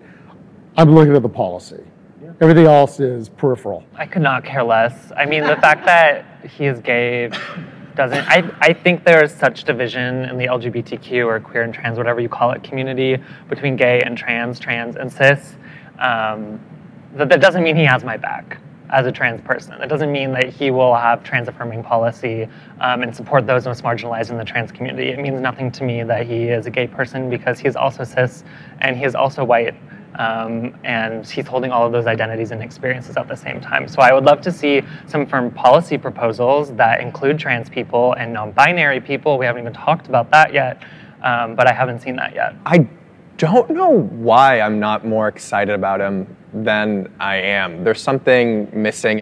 I'm surprised that everybody is so anti-Pete. I mean, I think I know a lot of sort of Pete curious conservatives uh, who, who think he's, think he's Is that like bi curious? Yeah, I mean, that is the most oppressed group and, and, in this country. and one of the main reasons is, is that I think you know I think he's very progressive, but he's tonally moderate. And I think even just listening to us, I mean, everybody's so angry all the time. To have somebody who is somewhat aspirational um, and who is is trying to make a pitch for something something better and more, you know, something more uniting. Like, why is that so terrible? I think it's I think it's nice. So there you have it. LGBTQIA plus voters also don't support Pete Buttigieg. I don't support Pete Buttigieg. My husband doesn't support Pete Buttigieg. I guess we're all homophobic because we don't support Pete Buttigieg. Do you understand why that's problematic? Why we can't use a small sample size of people to generalize about an entire community who is intellectually and ideologically diverse? Do you understand why that's harmful and divisive and potentially destructive? It's just, it's maddening to me that this narrative has any weight behind it at all. It is deeply, deeply offensive to suggest that black voters don't support Pete Buttigieg because they're homophobic. No, that's not what it is. They don't support Pete Buttigieg like most Democratic Party primary voters because he's a shitty candidate who's not looking out for normal Americans. He's looking out for the interests of his donors and the rich people who he keeps meeting in the Hamptons. So if he truly wanted to, you know, win and reach out to black voters, maybe rather than doing all of these fundraisers in the Hamptons, you meet with them in the community and you listen to them. Not talk at them, but you listen to them, hear their concerns, and respond accordingly with policy. But Pete Buttigieg, he's not doing that. So if Pete Buttigieg is failing to win over black voters, who do we blame? We blame Pete Buttigieg, not the black voters. We don't generalize and suggest that these black voters must be all homophobic because they don't support this garbage candidate. To nobody's surprise, Fox News has once again decided to attack Democrats for big government, socialism, participating in society. That's right. So if they claim that they care about climate change, but yet they participate in society by traveling, by flying in planes and private jets, well, they must be inherently hypocritical. Now, I've covered this argument before. They've made this argument time and again, but they've somehow managed to make the argument sound even dumber than the last time when they made the same exact argument. Take a look. Flying high, 2020 Democrat candidates taking to the campaign trail to push their plans for climate change, while at the same time spending big on private jets in order to do it. Spending on private flights by Democrat presidential candidates soared over the past three months from roughly $680,000 in the second quarter to more than 2.2 million in the third fundraising period. According to the FEC, Joe Biden spent the most on private flights, 924,000 with Bernie Sanders at 360,000 and Liz Warren 132,000. They've got to get from place to place, but should they get a pass on this one? What do you think, Gary? They absolutely should not. Look, David, maybe I'm being cynical, or maybe it's my old age or older age, but each of these candidates are total hypocrites. Look, if you sat them down over a beer or a wine or whatever, I guarantee you they don't care about climate change. What they do care is about, about is getting elected, and climate change is a buzzy issue right now. I think we all can agree on that. But if you sat down also over that same beer or wine and asked them, well, what causes climate change? What specifically can we do? They don't have an answer. You know why? Scientists don't have an answer out there. So they raise this buzzy issue, they fly around, they act as hypocrites to get votes because that's the thing to do. They don't have a solution though other than, you know, we're all going to, you know, eliminate cows and cars and stuff like that. It's all silly, it's all nonsense, but you know, this is the age we live in where that's what you have to do to get elected. Gary, my friend, uh, first of all, of course they're hypocrites. Second of all, I don't think there's anything funny Thank about you. the comment you made. Scientists do know what causes climate change. But, David, No, they I don't. have the Oh, solution. Adam, they do not. Come I on. have the solution. We need to pass a law the way other countries have to dramatically shorten the campaign season. That will mean less money, Nah, fewer now you're onto flights, something. Good luck. and the Republic will be in better shape as a result. Good luck. The, uh, We are in agreement. I thought he was Amtrak Joe. They should, they should call him Gulfstream Joe, Joe if he keeps it up. With He's got the biggest plane, right? I wonder if he's going to buy that new G700 that just came out. That is a snazzy politician's vehicle. Um, okay. Yeah, we all joke about it. Al Gore obviously used to spend. That was a lot of. He started this whole thing with the, Right. with, the with his documentary. His house was much bigger than most Americans' house. Used a tremendous energy. Jets. Look, at the end of the day, it's the voters would have to pay for, for energy. You got to stop the masses from consuming energy, and that's why when they think that they can target energy companies or rich people, that, that energy companies just deliver energy to people that want to consume it. Ultimately, the price would have to go radically up to everybody, their voters, not just the rich with their jets or the Rolls Royce. That's a very small percentage, as we know from the inequality graphs of the world. The average person the vo- and the politicians for the green agenda don't want to face the reality that it's not the energy companies, it's the consumer, and they would have to pay a lot more and live in a much smaller house than they want to, Yeah. and a lot smaller than Al Gore's house. And without debating the impacts or effects of climate change and what causes them, I just think it's a bad look. Like, do as I say, not as I do. If you're going to talk a Green Deal, then live green. So it's just, uh, of course, to me, it seems like hypocrisy, but in politics, what isn't? Well, it's not only politics, Adam. You, you got all those folks down in the south part of your state in, in Malibu and everything, living right on the beach, and those properties are going like wildfire. I'm told by real estate agents. So, you know, they're apparently not worried about global warming. Is that a joke about the fires, or was that? no, Well, I mean, no, no joke. It's the truth. No, I mean, you know, the average age of these people is is probably they, they probably have fewer years ahead of them than they do behind them. So you're you're criticizing them oh, for using their, their vast wealth to buy homes to I'm enjoy criticizing for the them next 10 or for, 15 for not doing as they say and as they do. I mean, they're they're mm-hmm. just hypocrites. They're total Well, look, hypocrites I mean- on this. Do they honestly believe that they're convincing anyone with this argument? I just feel like if you're going to argue against Democrats and you really want to make this a climate change based argument, then you appeal to your audience by citing some stupid shit about the deficit and fear mongering about the debt and how much the Green New Deal would cost. But with this, I mean, it just seems overly hacky, right? Because we can say the same thing about Republicans and how hypocritical they are. Like Rand Paul denounces single payer Medicare for all, yet he flew to Canada to have a surgery. Donald Trump is against immigration, but yet his wife is an immigrant. I mean, we can go on all day. So the hypocritical argument isn't the best thing to trot out if you're a Republican, because they are the embodiment of hypocrisy. But nonetheless, they made the argument, so let's address it. Uh, quote, if you sit them down over a beer or wine, I guarantee that they don't care about climate change. What they do care about is getting elected. Now, this is true about pretty much 99.9% of politicians. And I'll grant you that maybe this is the case for Joe Biden. I don't think he cares at all about climate change. Um, he, he just doesn't, right? He just wants to get elected, he wants power. But when it comes to Bernie Sanders and even Elizabeth Warren, they care about climate change. I genuinely believe that they actually do want to fix the planet. They want to make sure that our planet is habitable for future generations.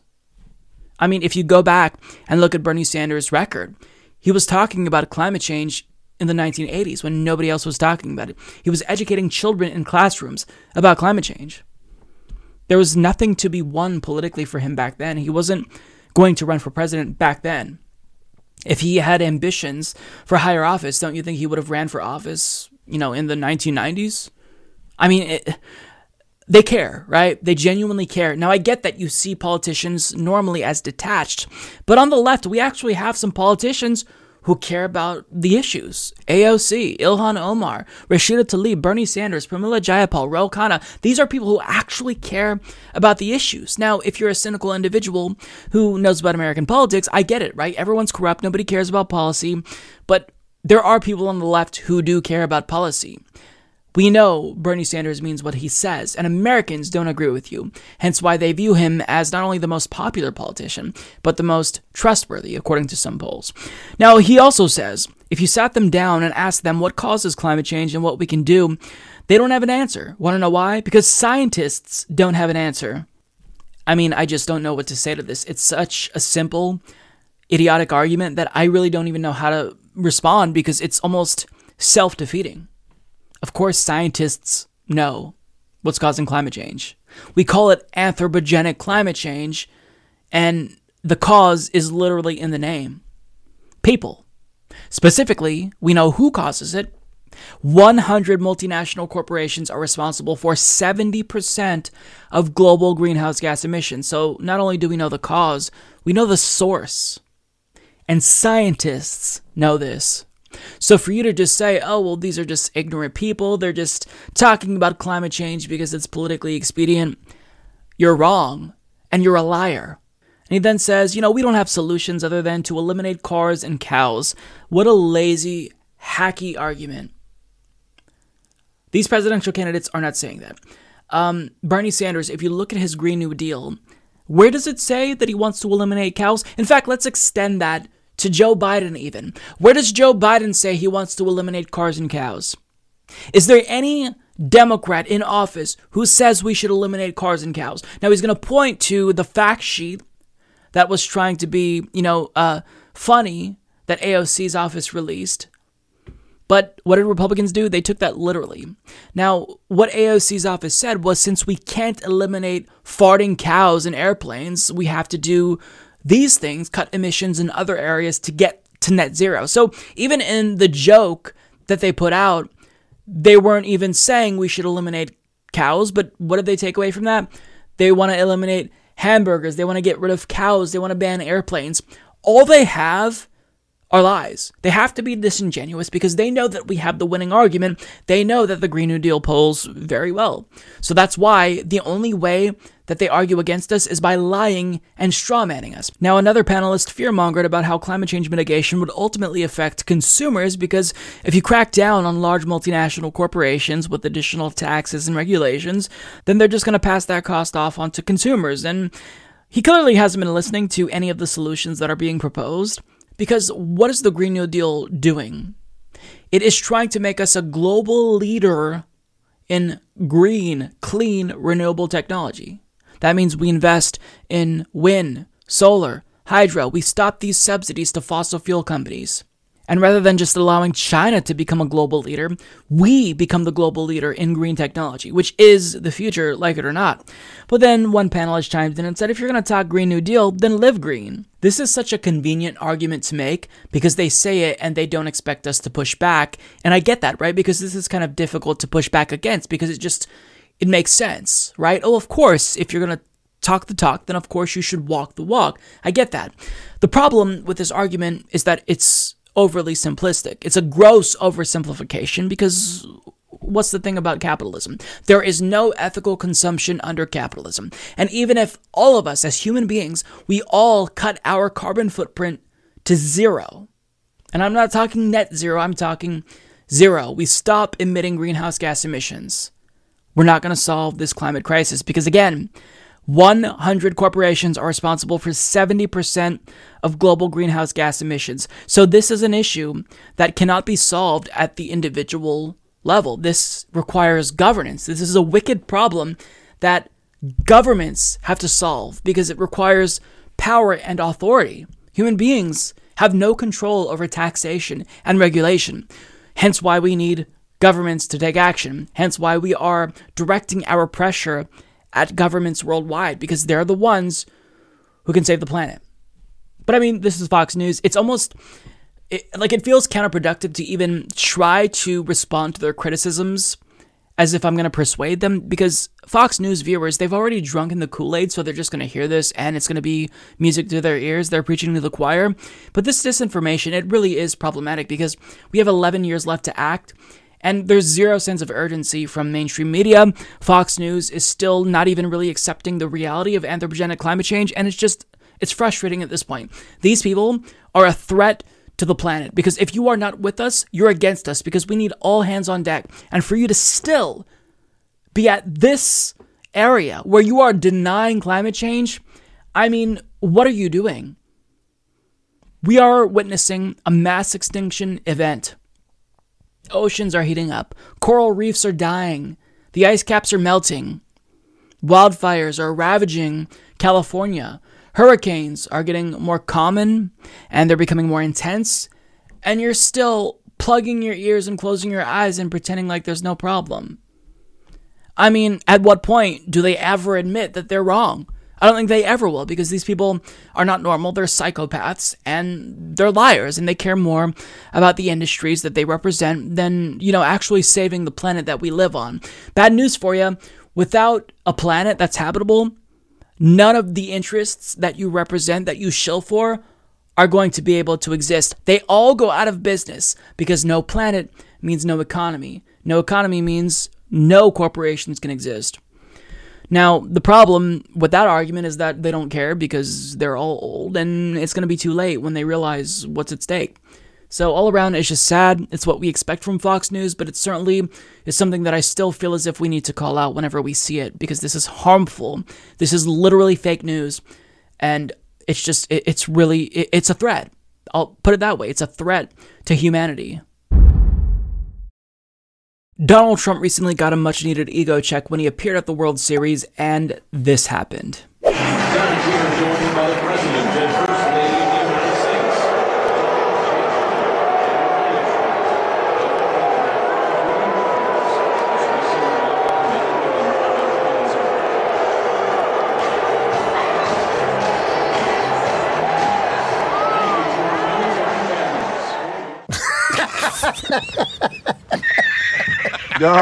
I thoroughly enjoyed every second of that, and my favorite part was after the announcer made it clear that Donald Trump was in attendance. Like, you can see the look on his face. He was genuinely excited. He looked like a kid on Christmas because this is someone who craves attention. He just wants people to adore him.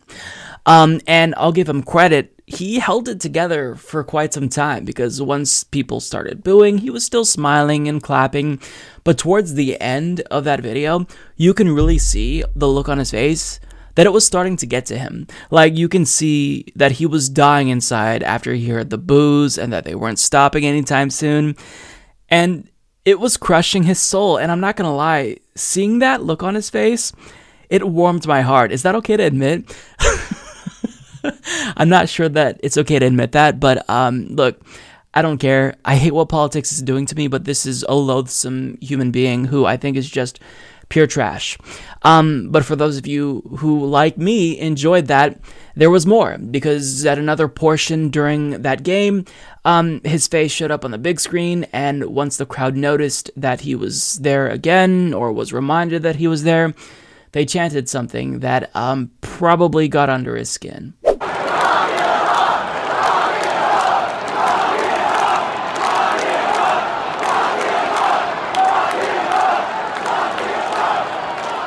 That was absolutely glorious, and I hope that he heard them and was able to make out their chant. And I genuinely hope that his feelings were heard because, look, this is someone who is such a bad person. He's bombing babies, he's caging children. So, not only should he actually be locked up for committing crimes against humanity, but this is someone who should be impeached for being one of the most, if not the most corrupt presidents in American history. Because he is objectively, if you have a moral compass, a bad human being. He vetoed a bipartisan bill that would have ended U.S. complicity in Saudi Arabia's genocide in Yemen. This is someone who's so greedy that his only major legislative achievement was a tax cut that he signed into law for himself. He's a bad person. So, I mean, it's not just that he should be booed at the World Series. That wasn't enough. For the rest of his life, he should fear that everywhere he goes, he will be booed. He should be embarrassed to show his face in public. Any restaurant that he attends with his family, he should be worried that they're going to kick him out and boo him because that's how loathsome this individual is, who's not just doing irreparable damage to the country, but to the planet as well. Like he still won't even acknowledge the reality of anthropogenic climate change, and he undid what little progress we made towards taking action to fight against climate change. This person is a piece of shit. So I have absolutely no uh, desire to defend him and talk about civility and respectability. Fuck him. I'm glad he was booed, and I hope that this hurt his feelings and ruined his day, quite frankly. Luckily for Donald Trump, all he has to do is wait a couple of years, and he won't have to worry about being run out of restaurants or public spaces because in our culture, we really like to worship elites. And if he just waits a couple of years, then the establishment will welcome him back with open arms. In fact, they're already showing us signs that that is what they are, in fact, going to do. Given by the response to this, because while most people didn't really care, there was already some pearl clutching that we saw from establishment bootlickers. Nate Silver of 538 is one of them, who tweeted, It's really amazing how many libs can't even permit Trump to have one good day. Nobody will remember this stuff by Tuesday after US forces kill perhaps the world's most wanted terrorist. Unbelievable. First of all, doing one good thing doesn't undo the hundreds of bad things that you've done. And furthermore, if the shoe was on the other foot and Hillary Clinton showed up to the World Series, and Republicans booed her. Do you think that they would say the same thing? Do you think that if she just killed Abu Bakr al Baghdadi, they'd be saying, look, let's give her a little bit of a, bit of a break, guys. She just did something good. Of course not, because Republicans are absolutely ruthless, and it's only the center and the left who self censors and says, look, maybe we're the ones who should be more respectable, as this fascistic clown car of a party is ruining the country and the planet. No, Stop with the pearl clutching. This is a bad person who's doing bad things. Don't feel bad for him because he was booed, rightfully so. He should be booed everywhere he goes. But I don't want to focus too much on Nate Silver because he wasn't the only establishment bootlicker who clutched his pearls at Donald Trump being booed. Because on Morning Joe, they did the same thing. Again, I speak to the lock him up chance. Yeah. Uh, again, I, it's just, it's un American. Uh, it started with Donald Trump. Uh, in fact, he's made it a centerpiece of his campaign rallies. I mean, And we and- find and- it sickening when it happens let- at let- his rallies. let- I find uh, it kind of sickening Well, to of watch people sickening. That's leering at we, the president. We are Americans, and and we do not do that. We do not want the world hearing us chant "lock him up" to And this, yet he created to this president or to any president. That's what I'm saying. Let's hope as we move forward, maybe this is one less fascist tactic he and his supporters use uh, during chance that you were going to actually imprison your political opponents. So let's let's leave that behind and Hope he just gets it. I don't. we'll, we'll we'll see we'll see if the Astros uh, possible. are going to finish it off in Houston. I don't know. Shut the fuck up. I, I'm so tired of all of these political hacks who are just so disingenuous and all they want to do is cater to elites. It's so insufferable to me. They call this un American. That's what they call this. They also said, We do not want the world to hear us chant lock him up to this president or any president. Why not? We should be chanting lock him up to all of our previous presidents, especially George W. Bush. But we live in a culture where it doesn't matter all of the horrible things you've done. If you are an elite, we just love you. We adore you. In fact, we'll be friends with you, uh, like Ellen. And when people actually call you out for defending someone who's a war criminal, you're going to turn into a copyright troll and try to silence any criticism of you. Because that's American culture. We're sycophants. We worship elites because that's kind of the type of culture that capitalism fosters. We are taught to worship people with money and power, and anyone who dares to question that, anyone who dares to call for one of these elites to be held accountable for their actions and their crimes, well, that's bad. And you should be more respectful because these people are better than you, clearly. I- I'm just, I'm sick of it. I'm sick of the pearl clutching. Shut the fuck up. Nobody wants to hear pearl clutching. Um, if you don't like that Donald Trump was booed, then I don't know what to tell you. We're not going to be nice to a fascist, okay? This fascist, like I said, should be worried that anywhere he goes for the rest of his life, he's going to have to deal with booze. But of course, if he does, there will be people like Morning Joe, like Nate Silver, who will defend him because these are power worshipping sycophants and they really are insufferable. Like I'm so sick of them. So um, Donald Trump should be booed, and him being booed was good. I really shouldn't have to say this because you know we shouldn't have sympathy theoretically for fascists, but that's where we're at in America right now, unfortunately. Hello, everyone. I'm here with Jason Call running in Washington State's 2nd Congressional District. He's running against a corporate Democrat named Rick Larsen, and he is here to talk about his campaign. Jason, thank you so much for coming on the program. Thanks so much for having me here, Mike. Appreciate it very much. You know, Washington State is my neighbor as an Oregonian, so I feel very like interested in your politics because usually what happens in Washington, it does affect Oregon. Like you guys legalized cannabis, and then a few years later we legalized can- cannabis. So you're kind of like the big brother slash big sister state. So you know we, we need to make sure you guys do well. So you set an example for little brother slash little sister. Well, we love Oregon uh, up here in Washington, and I, I on that note, I'll let you know that I was one of the uh, uh, top volunteer signature getters for I five hundred two that passed cannabis here in uh, back in 2012. I stood outside uh, the local farmers market for weeks and weeks and weeks on end, getting people to uh, sign that petition. So we were very excited that we, along with Colorado, were first in the nation to legalize. Um, and I and I will add to that also so that uh, with my congressional run, it's definitely something that I'm going to push at the uh, federal level. Um, should I be elected? That's great. So I, I just found out about your campaign, and everything you say is incredibly on point. And this new crop of candidates, like I was impressed in 2018, but this new cycle, you guys are all so bold. And I love this so much. Like, it actually makes me feel optimistic, not to sound too corny, but like, we need people to step up and run. And so many people have really answered that call. So, why did you decide to run? Because politics isn't necessarily the funnest thing, putting yourself on the line to run for Congress. Not the easiest thing, requires a lot of self sacrifice and dedication. What made you want to challenge a corporate Democrat? Well, I've been an activist my whole life. I've been, um, I got started in, in uh, sort of street activism when we invaded Iraq back in 1990. I was a freshman at the University of Washington.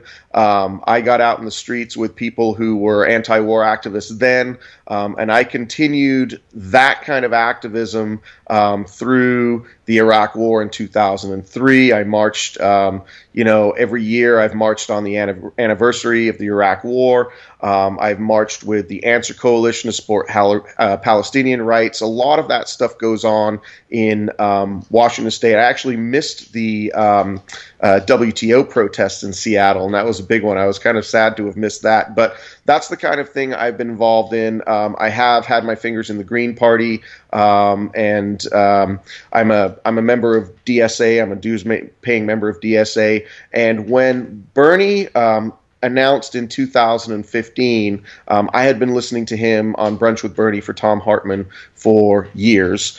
And um, it was very much a drop everything and what can I do to help Bernie get elected. And so I got myself involved in volunteering for Bernie here in Washington State managed to get myself elected to the Washington State Democrat Central Committee, where I have been pushing pushing progressive values.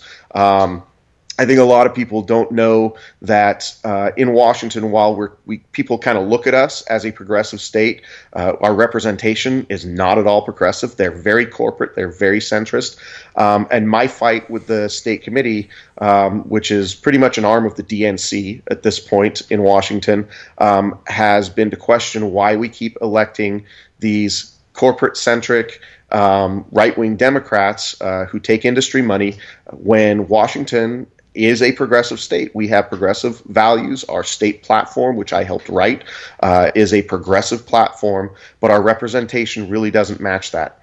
Um, I fought for Sarah Smith, uh, as I was telling you a little bit earlier, um, to get vote builder access. I fought hard for her on the state committee. Didn't make any friends doing that, and uh, she didn't get it. But uh, my fight really is to have our representation in Washington match what the Democratic Party says it stands for. Uh, and I think what the people in Washington want the Democratic Party to stand for, and which it currently does not stand for. And I, am curious as to what you think you'd be able to accomplish, because we're starting to see this type of block emerge within the Democratic Party in D.C. You know, the squad, AOC, Ilhan Omar, um, Pramila Jayapal, and whatnot. So we already see that even if they lack, you know, the numbers, really from a qualitative standpoint, they really have done a phenomenal job at influencing discourse for the positive, for the better. And I'm just curious, what do you think it would take? Because I don't foresee a situation where we get a progressive Speaker of the House anytime soon. Um, I don't foresee a situation where progressives actually have a solid majority. But if we have a strong enough block, if our numbers are big enough, um, I actually do see that really having a, a, substantial impact in the same way that the Freedom Caucus and Tea Party kind of transformed the Republican Party. So, what do you think it would take, and how would you, as an individual, um, fight to change the National Democratic Party if you're elected? Well, the, the reality is, um, people like Pramila Jayapal and AOC, uh, they are driving the conversation right now. Um, I, as uh, in terms of my platform, what I support, I support what they are supporting. I support Medicare for all. Um, I'm actually extremely disappointed, and this is one of my beefs with the representation in Washington State, that out of seven Democrats we have representing us here in Washington, uh, Pramila is the only one who supports Medicare for all. Um, Adam Smith has said he supports Medicare for all because Sarah kind of pushed him to the left back in 2018. Um, but as he is on the stump for reelection, he's really not talking about Medicare for all. He's talking about strengthening the the um, ACA, um, and he's kind of walking that thing back. And so my goal is to take the values that have been put on the table: Green New Deal, uh, affordable housing, uh, workers' rights, uh, and, and, and Medicare for all, and those kind of things, and make sure we keep pushing that conversation forward. I I, I don't envision in Congress right now any point where those values are going to start to recede. So um, the goal now is just to keep flipping these seats seats and driving that conversation forward. Um, as you said, we've got a fantastic block of people running, and I'm connected with all these people um, on Twitter. We we talk back and forth on Twitter. Um, candidates from New York, candidates from Florida, candidates from Maryland, and so on. Candidates right um, in Oregon, um, and we people are being very bold about the changes that they need to make. Um, people a few years ago uh, may not have been comfortable saying something like billionaires shouldn't exist. I think people are very comfortable saying that right now. Um, so that is um, now is the time not to walk any of that back. Now is the time to keep pushing it forward and driving it forward, and that's really what I intend to do. Uh, what what Pramila and AOC have put on the table, I want to be there to support. Yeah, and that's great to hear. One thing about Washington, I will say, even if you guys are a very progressive state without the representation. We've seen so many phenomenal candidates emerge out of Washington State.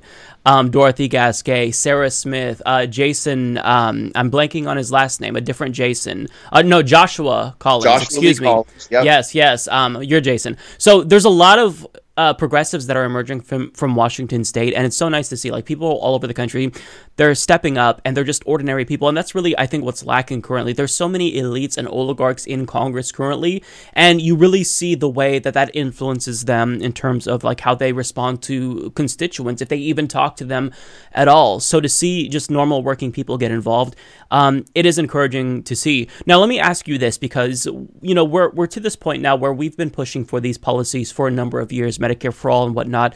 Um, feasibly, what can be accomplished within a year? Let's say you're elected. We increase the squad block a little bit larger, and best case scenario, we get a Bernie Sanders president. Do you think it would be feasible to get something like Medicare for all, you know, passed in that first year, or Medicare plus something else? Like, what do you think we can actually accomplish if we um, strengthen that block in Congress within Well, like a think- year?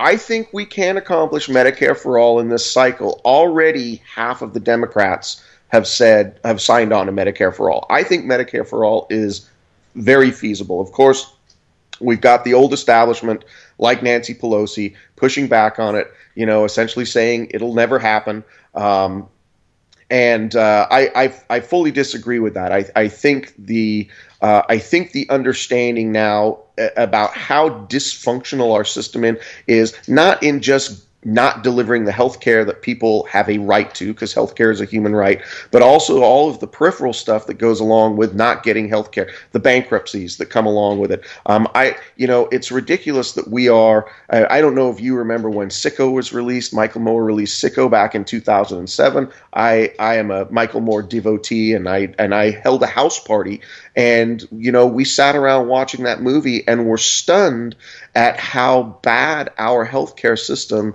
uh, served the American people compared to all these you know nationalized healthcare systems around the world. Um, so that that information has been on the table and it's been there for the American public to digest for you know close to 15 years now, and I really believe that people are ready for it. And the only resistance we're getting, we're getting is from the people who stand to lose their profit from it. And that's, you know, the, the bottom line is that is who our current, representation is, uh, is standing up for. And when I look at my opponent, Rick Larsen's uh, FEC filings, I see exactly why he's standing up or standing against um, single payer health care. Uh, he has um, hundreds of thousands of dollars of contributions from the healthcare industry. Uh, and he's not even the worst in terms of contributions from healthcare in Washington state. I mean, he's he's far worse in other areas, uh, defense and um, uh, fossil fuels and the transportation industry. I mean, Boeing is big here in Washington state, and and uh, he's he's really doing work for them. But um, he's taken money from the healthcare industry, and he is standing against Medicare for all, and pretty much that's what all of our Democratic representation here in Washington is doing. I think people are ready ready for a change, um, and I definitely think we can get it passed, uh, especially under a Bernie Sanders presidency. Um, And I also wanted to say that if Bernie Sanders does get the nomination, which is something I'm fighting hard for here in Washington State, um, I, I, believe it makes the path for myself and all of the, these other blocks of progressive candidates nationwide so much easier. I would totally agree with that. And I kind of wanted to touch on your campaign itself because this is grassroots funded. Um, you are not like your opponent. He's bankrolled by all of the special interests. But my question for you is what do you think it would take to make you competitive aside from like a Bernie Sanders nomination? I, am curious because Joshua Collins, he said something that really made a lot of sense. If you can raise like 10% of the funds, that can really make you competitive. And for me, the, what I what I kind of see this, and feel free to correct me, as is like this is about name recognition because everyone just kind of defaults to um, Rick Larsen because he's just he's the incumbent, so we just vote and for him. He's been there for know. twenty years. He's been there for twenty years. So, what do you think it would take in terms of boosting your name recognition? Because I truly believe that every single progressive in every single district would win if they got the name out to enough uh, people. So, what what do you think is the best strategy for not just yourself but progressives across the country in terms of getting that name recognition uh, heightened enough to defeat a very hugely funded, you know, uh, corporate backed candidate? Well, one of the things, one of the things you've got to do, and this is where I feel like I have an advantage over a number of other uh, progressive candidates, in that I have involved myself in the Democratic Party for the last four years. Now, I'm I'm uh, a DSA member, but I've been pushing progressive values in my local district, in my county, and statewide as part of the state committee. So um, there are uh, five counties and nine legislative districts that over, overlap or, or intersectional with my congressional district. And I know most of the chairs of those parties. I have the support of my own legislative district party chair and other county party chairs. I mean, they all know who I am.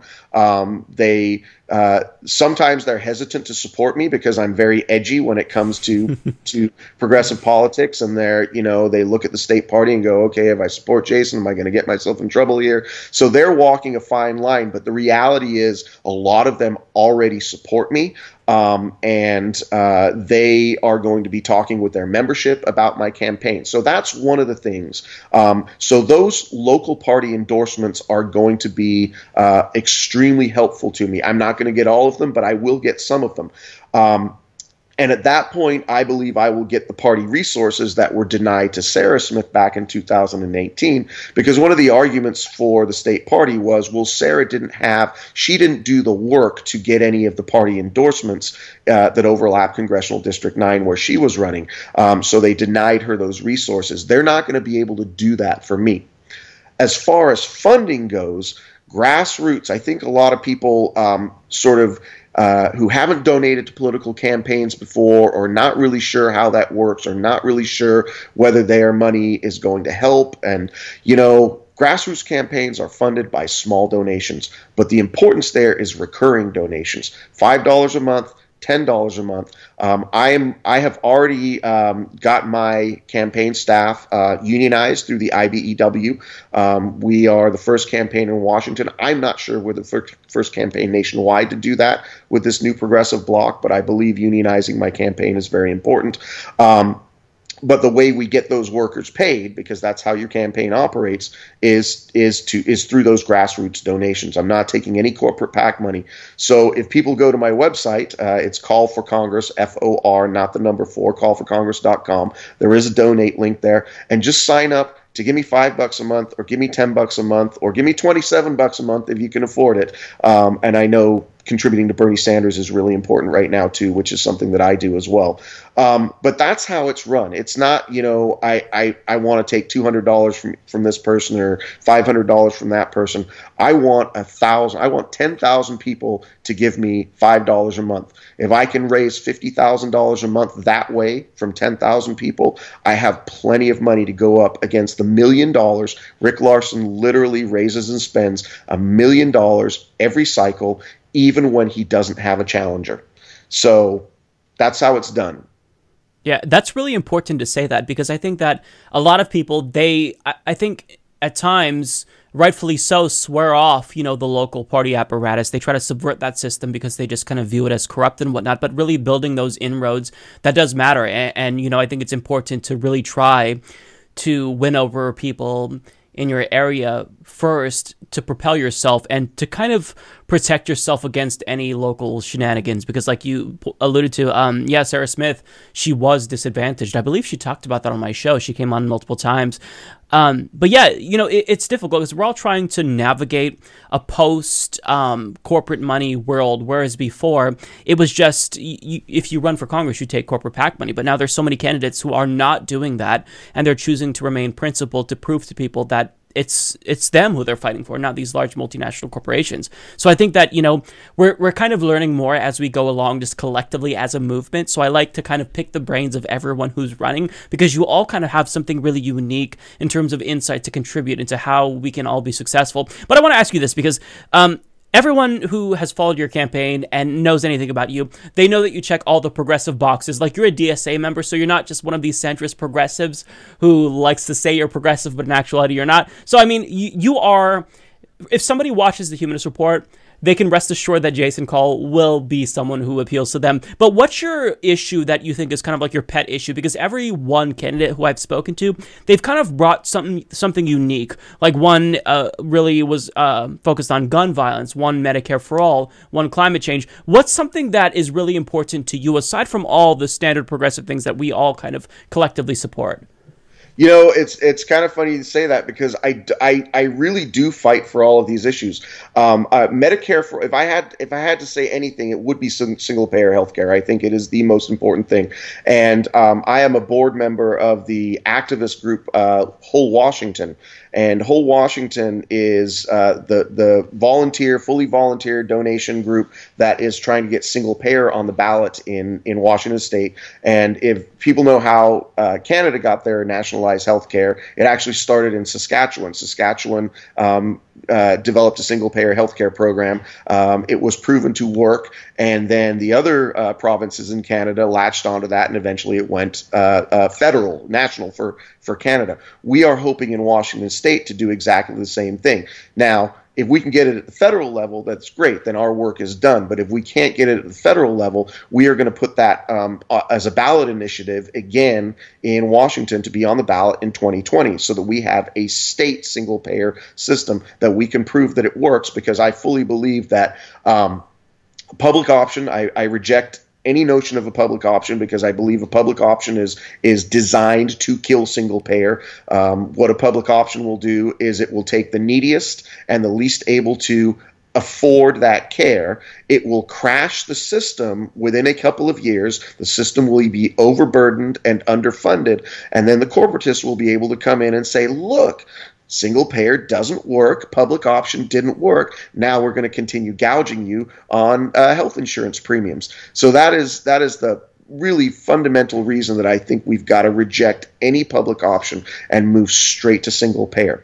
So if we can show that that works here in Washington, if it doesn't happen at the federal level, um, that we're we're hoping then for a domino effect um, if we just can't get it straight up Medicare for all uh, federally. So that is my biggest issue. Um, aside from that, uh, climate change. Um, is is huge for me. I'm I've been um, an environmental activist uh, for a long time. Also on the state committee uh, what's really nice I, is I get to get my fingers into all of these issues.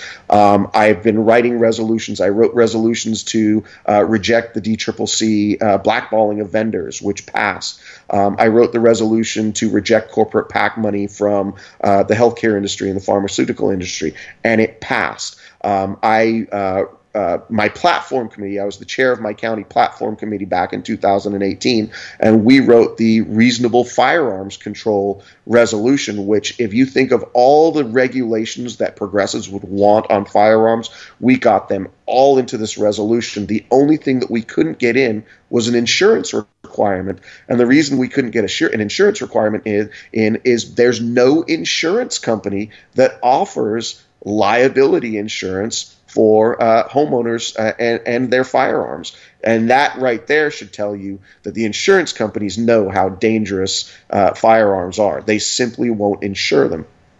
So we didn't get that, but but those are the things that I have been involved in. So I know it's sort of the standard. This is the range of progressive issues, but I I think I've been um, on the front of fighting for quite a few of them. Housing justice. Um, my platform team created what is now on the books in Washington State as the housing justice platform. It didn't exist before my team brought it to the state platform. So there are really so many things that um, it, it's it's hard for me to define one. But if I picked my top two, it would be Medicare for all, single payer, whether at the state level or the federal level, and uh, the climate crisis. Yeah, I think you and I are simpatico right there. And I love the way that you explain single payer and why we need to opt for that instead of a public option. Because a public option, I, I think you're right, it kind of has been this diversion tactic to, well, let's try a public option and then graduate to Medicare for all. But we already know the way that, you know, these corporate funded